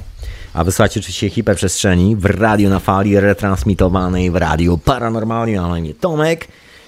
No i dzisiaj mówię, mówię dzisiaj coś takiego, mówię dzisiaj prawdę, jak mój stary powiedzonko, jeśli chcesz mówić prawdę, lepiej przygotuj sobie siodło. Tak mówiono w westernach. No właśnie, także dzisiaj mówię prawdę, bo jest taka substancja, która powoduje, że resetujemy się, przestajemy e, walczyć ze sobą, przestajemy się siłować ze sobą i przestajemy być niewolnikami własnych iluzji, bo właściwie do tego się to wszystko sprowadza, że jesteśmy niewolnikami własnych iluzji, które sobie w procesie dorastania wtłoczyliśmy do głowy, już cywilizacja nam wtłoczyła. No i efekt jest taki, że te cywilizacyjne iluzje doprowadzają właśnie nas do tego, że Umieramy z nienacka na bardzo dziwne choroby, nie wiadomo co się, skąd się biorą, jak to się leczy i tak dalej, i tak dalej. Tysiące lekarzy próbuje wymyślić metodę, jak to zrobić. No, metoda jest bardzo prosta, jest znana od, od, od lat, moi drodzy, od lat 60. Pierwsze badania kliniczne na temat przykład raka i w ogóle chorób śmiertelnych związane właśnie z substancjami psychoaktywnymi były robione w latach 50., 60. Okazywało się, że ludzie poddani takiej terapii, zwiększa się poziom radości w życiu, poziom współczucia, poziom miłości, poziom zrozumienia samych siebie i w ogóle zrozumienia świata dookoła, takiego od serca. No i się okazuje, wtedy się okazywało, to były 60 lata, że próbka 58% ludzi bez żadnej dodatkowej terapii wracała do zdrowia. Czyli okazuje się, że samo dobre, samo, wyzwolone dobre samopoczucie, wyzwolona miłość potrafi nas wyleczyć z największego gówna, jakiekolwiek nam się wydarzy. To jest w ogóle fenomen, o którym normalnie medycyna nie chce mówić, bo medycyna mówi o tym modelu chemiczno-biologicznym, który jest gówna, nieprawda. No ale ja tu już mam przygotowane siodło, także mogę tak mówić. E, no ale miałem powiedzieć o tym biorezonansie, bo to jest poniekąd bardzo po drodze. Nie będę za bardzo się rozpływał nad, nad tym biorezonansem, bo to w ogóle historia raczej do tej nowej serii, która nadchodzi w radiu na fali o tajemniczych wynalazkach, o tym jak zmienić świat na lepsze. Także tam będzie bardziej troszkę o tym. Ja tylko tak wspomnę troszkę o tym biorezonansie, to w ogóle chyba całą audycję powinienem zrobić, to jest tak fenomenalna sprawa. Ale to będzie, będzie moi drodzy. Ale to nie dzisiaj. Tak tylko wspomnę, y, biorezonans jest dokładnie bardzo podobnym mechanizmem. Właściwie nasz organizm y, wyprodukowuje sobie, nie tylko nasz mózg robi taką autostradę, po której lubi puszczać te, te same informacje. Nasz organizm ma to samo. Są partie mięśni, sposób w jaki ich używamy, sposób w jaki chodzimy zawsze zawsze ten sam. No jak później czasami pójdziemy do lekarza, do, do masażysty, on mówi, o, taki masażysta mówi, o, widzę, że pan tu ma bark troszeczkę taki, a on mówi, a, bo siedzę dużo przy komputerze, wie pan. No i dokładnie są wszystkie tego typu historie, że mamy gdzieś zablokowaną energię, gdzieś coś nie przepływa, jakiś mięsień nie jest odpowiednio poruszony, wyruszony, wzruszony, czy jakoś tak. No i czasami nawet y, systematyczne ćwiczenia gimnastyczne nie zawsze pomagają na takie sytuacje, absolutnie. Także tu się okazuje, że takim, e, takim rozwiązaniem ciekawym jest biorezonans, czyli e, urządzenie generalnie urządzenia, które robią biorezonans akustyczno-elektryczne, jak to się nazywa, czyli drganie. Woją po prostu drganie na pewnych częstotliwościach i to drganie na pewnych częstotliwościach jest tym e, drganiem, które zabija wszelkie te dziwne mikroby, które sobie w nas żyją i blokują tak naprawdę wszystki przepływ tej energii w mięśniach. Bo to nie jest tak, że energia się blokuje po prostu samodzielnie w mięśniach. To są takie małe bakterie, małe grzybice, małe jakieś takie historie, które sobie tam żyją, i generalnie pochłaniają tą całą energię, to one ją zjadają, a nie, a, z, a ona powinna sobie krążyć ta energia w naszym ciele. A one je zjadają, a ona powinna krążyć, a one zjadają, a ona powinna krążyć. No to trzeba je wybić, żeby nie zjadały, prawda? No i biorezonans jest czymś takim, co właściwie bierze się dwie albo trzy częstotliwości, które mają taki fajny interwał między sobą. Ja nie będę konkretnie opowiadał, bo nie mam czasu za bardzo się roz, y, rozwodzić na ten temat. Słuchajcie, zapraszam, bo jest człowiek, który jest geniuszem po prostu na ten temat. Nazywa się Jan Taratajcio. To jest po prostu człowiek, który jest, po, to jest polski Wilhelm Reich połączony z Teslą. Facet jest po prostu geniuszem. Taka jest moja opinia. I on najlepiej to tłumaczy. Ja polecam sobie obejrzeć jego wideo w ogóle na temat, jak on mówi o tym biorezonansie. Ale tylko tak wspomnę. Chodzi o to, że e, nie będę tłumaczył wszystkiego, w skrócie po prostu, że te częstotliwości wprowadzają nas w taki rezonans, który jest troszeczkę, można powiedzieć, takim odpowiednikiem tego rezonansu, w który wprowadzany jest e, nasz mózg i nasze serce przez substancje psychoaktywne. Dokładnie, bo to też jest rezonans, to też jest drganie pewnych częstotliwości i ten rezonans aktywizuje pewne pewne, nie wiem, aktywizuje po prostu nasz organizm. To jest taki naturalny rezonans, przy czym każda z istot y, funkcjonujących, każda materia, każda rzecz w ogóle funkcjonująca w tym świecie ma swój własny rezonans. Drewno ma swój rezonans, stal ma swój rezonans, wszystko ma swój rezonans. No i ludzki organizm ma swój rezonans. I ludzki organizm jest dosyć specyficzny, bo żywy organizm, bo każdy żywy organizm ma po prostu konkretny rezonans, a wszystkie te grzyby, te dziwne, takie toksyczne rzeczy, które właściwie służą po to, żeby żeby wszystkie martwe organizmy przetrawić, zamienić na, na pył i żeby coś nowego na tym wyrosło, e, mają zupełnie inną częstotliwość. No i biorezonans polega na tym, że wykorzystuje się tą częstotliwość tych szkodliwych bakterii i te urządzenia emitują tą częstotliwość w taki sposób, że ona roztrzaskuje po prostu te złe bakterie. One się po prostu rozsypują. To jest trochę jak promieniowanie radioaktywne, można powiedzieć, tylko że nie jest to promieniowanie radioaktywne, ale zasada jest, bo zasady wszędzie w wszechświecie są dokładnie te same. To nie jest y, żadna tajemnica. Jakby wiadomo, że chodzi o rezonans, że chodzi o falę, która uderza z konkretną częstotliwością w obiekt i jeżeli ta fala jest na tyle skompresowana, to obiekt się rozsypuje. Słynne trąby jerychońskie dla niektórych, że dźwiękiem można roztrzaskać coś. To jest dokładnie ta sama zasada. I biorezonans jest y, generowaniem takiego dźwięku, takiej wibracji, który rozwala te wszystkie mikroby, e, te szkodliwe mikroby, które się po prostu rozsypują. Wtedy w naszym organizmie nasz organizm się samodzielnie wydala. Dzięki temu e, wraca właściwe ukrwienie, właściwe rozłożenie energii elektromagnetycznej w naszym organizmie. No i dzięki temu mięśnie i cała ta reszta może się spokojnie, spokojnie funkcjonować. Jakby to jest dokładnie taka sama historia i też wymaga iluś tam sesji. To też nie jest dokładnie taka sama sprawa. To też jest dokładnie taka sama sprawa jak substancje psychoaktywne. To nie, nie robi się tylko raz, tylko robi się konkretną ilość sesji i, te, i to nas leczy w ten sposób. Dokładnie tak samo.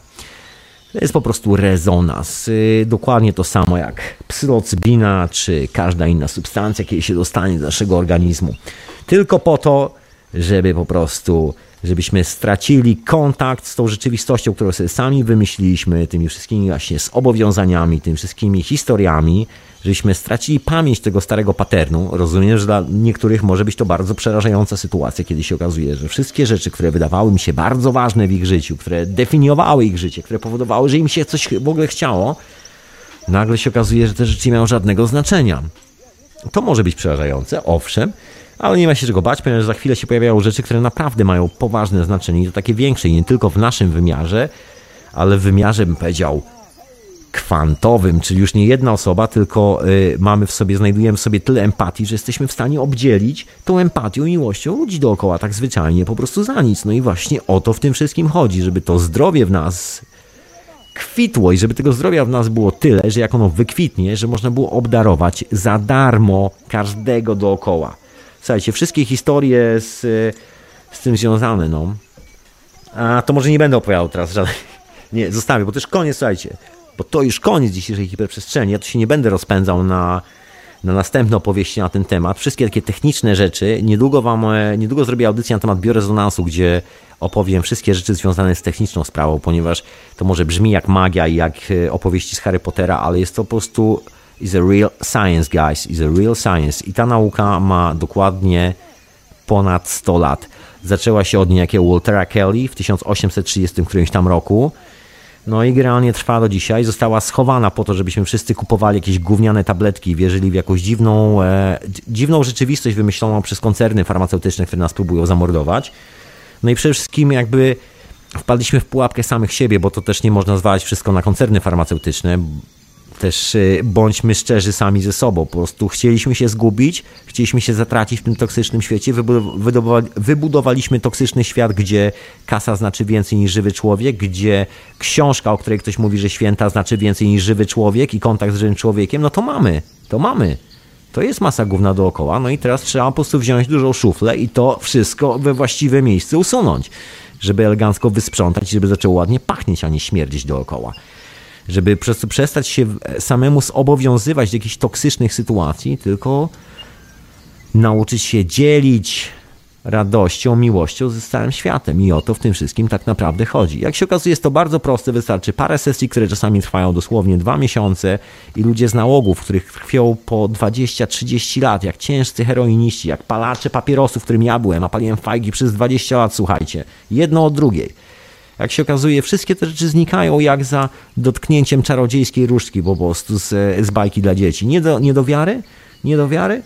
A takich ludzi jest pełno na świecie. I jak to wytłumaczyć? No właśnie. Na szczęście jest to już wytłumaczone. Fundacja MAPS ma coraz więcej dowodów naukowych, coraz więcej skanów mózgów, coraz więcej wiemy na ten temat. Wiemy już e, tą najważniejszą rzecz, że te substancje psychoaktywne blokują tą gównianą autostradę, która cały czas jest używana przez nas, nasz organizm i naszą głowę. To to była tajemnica do tej pory, nie widzieliśmy, jak to się dzieje. Widzieliśmy tylko tyle, że substancje psychoaktywne aktywizują szyszynkę, aktywizują, zwalniają obumieranie szarego płynu, tych, e, w którym, który powoduje, że właśnie budują się powiązania, te wiązania neuronowe. Normalnie ten szary płyn tak czy siak obumiera, po prostu ma takie swoje ratio, czy taką zasadę, że tam obumiera ileś tam komórek na 24 godziny. Odkąd, od momentu, kiedy się rodzimy, ta szara maź w naszym mózgu umiera. Taki jest standard. I ona ma swoje, swoją dokładny, swój czas rozpadu. No i kiedy wrzucamy substancje psychoaktywne, ten czas rozpadu spada do połowy, to już wiemy. Wiemy to, że budują się nowe połączenia neuronowe, że się aktywizują przednie płaty czołowe, że się praktycznie aktywizuje cały mózg i że się aktywizują receptory kanaboidowe, które odpowiadają za wiele pozytywnych rzeczy, takich jak e, produkowanie dopaminy w organizmie, w ogóle i, że tak powiem, management tej dopaminy, tak żeby nas żadna choroba nie złapała. E, No i właśnie te badania z, ostatnich, z ostatniego roku pokazały, że oprócz tego wszystkiego mamy tą dziwną autostradę w głowie, tą autostradę pełną kiepskich myśli i że cały ten fenomen jest związany z tym, że ta autostrada na czas leczenia jest po prostu zamykana. Dzięki temu budują się te wszystkie nowe połączenia. Jeżeli zrobimy to odpowiednią ilość razy, to ta kiepska autostrada się po prostu rozpadnie i wszystkie nowe myśli będą już chodziły tak naprawdę po tych właściwych torach, we właściwych miejscach i będzie nas dużo miłości, współczucia i tego wszystkiego, czego tak naprawdę ten świat potrzebuje, czego my sami potrzebujemy po to, żeby być zdrowi, żeby móc się spokojnie do siebie przytulić, podać sobie ręce, być po prostu normalnymi, zdrowymi, psychicznymi ludźmi, którzy się nie boją, nie, nie definiują się strachem i nie definiują się jakimiś dziwnymi lękami z dzieciństwa, albo z młodości, albo nie wiadomo skąd. I to by było na tyle z dzisiejszej hiperprzestrzeni. Zapraszam oczywiście na następną, moi drodzy. Nie zapomnijcie, że żeby wspierać Radio na Fali, radionafali.com, zakładka wspieraj, RNF, wspieraj. Słuchajcie, wspierajcie Radyjko Finansowe. Ja w ogóle dziękuję bardzo serdecznie wszystkim sponsorom. E, zapraszam do, zapraszam w ogóle do odwiedzenia archiwum, jak zwykle Radia na Fali. Nie zapomnijcie też o Radiu Paranormalium, które retransmituje hiperprzestrzeń. I nie zapomnijcie o teorii chaosu, moi drodzy, o teorii chaosu, która oczywiście w każdy piątek o godzinie 24 w Radiu na Fali, też w Radiu Paranormalnym retransmitowana. Tak się towarzysko porobiło. Wszyscy jakieś takie towarzystwo się robi, robi się community. Nice, miło. Także ja dziękuję bardzo serdecznie wszystkim za słuchanie. Pozdrawiam tych wszystkich, którzy słuchają tego jako podcastu gdzieś tam e, nie na żywo. Tych najbardziej pozdrawiam. bo oni kurczę nie mogą zadzwonić ani nic się odezwać. A, yy, I dziękuję w ogóle za maile bardzo serdecznie wszystkim tym, którzy wysyłają maile. Peace and love, moi drodzy. Rewelacyjnie dostałeś maile od Was. Pozdrawiam. I to było na tyle z dzisiejszej hiperprzestrzeni. Mam nadzieję, że już powoli, powoli kumacie, na czym polega ta cała kwestia z leczeniem samej własnej głowy. Jak się tutaj, że tak powiem, zorganizować tym wszystkim, żeby nie zwariować i żeby nie wylądować w takiej sytuacji, gdzie szaleni ludzie, którzy dostają raka i, i, ciągle żyją w tym toksycznym świecie i nagle wszyscy się dziwią, no ale jak to? On przecież ciągle chodził do pracy, on ciągle robił to samo, to samo i co, umarł? Tak, bo to, co robił, było toksyczne. Także jeżeli macie coś toksycznego w życiu do robienia, pieprznijcie to w jasną cholerę, nieważne ile was to będzie kosztowało.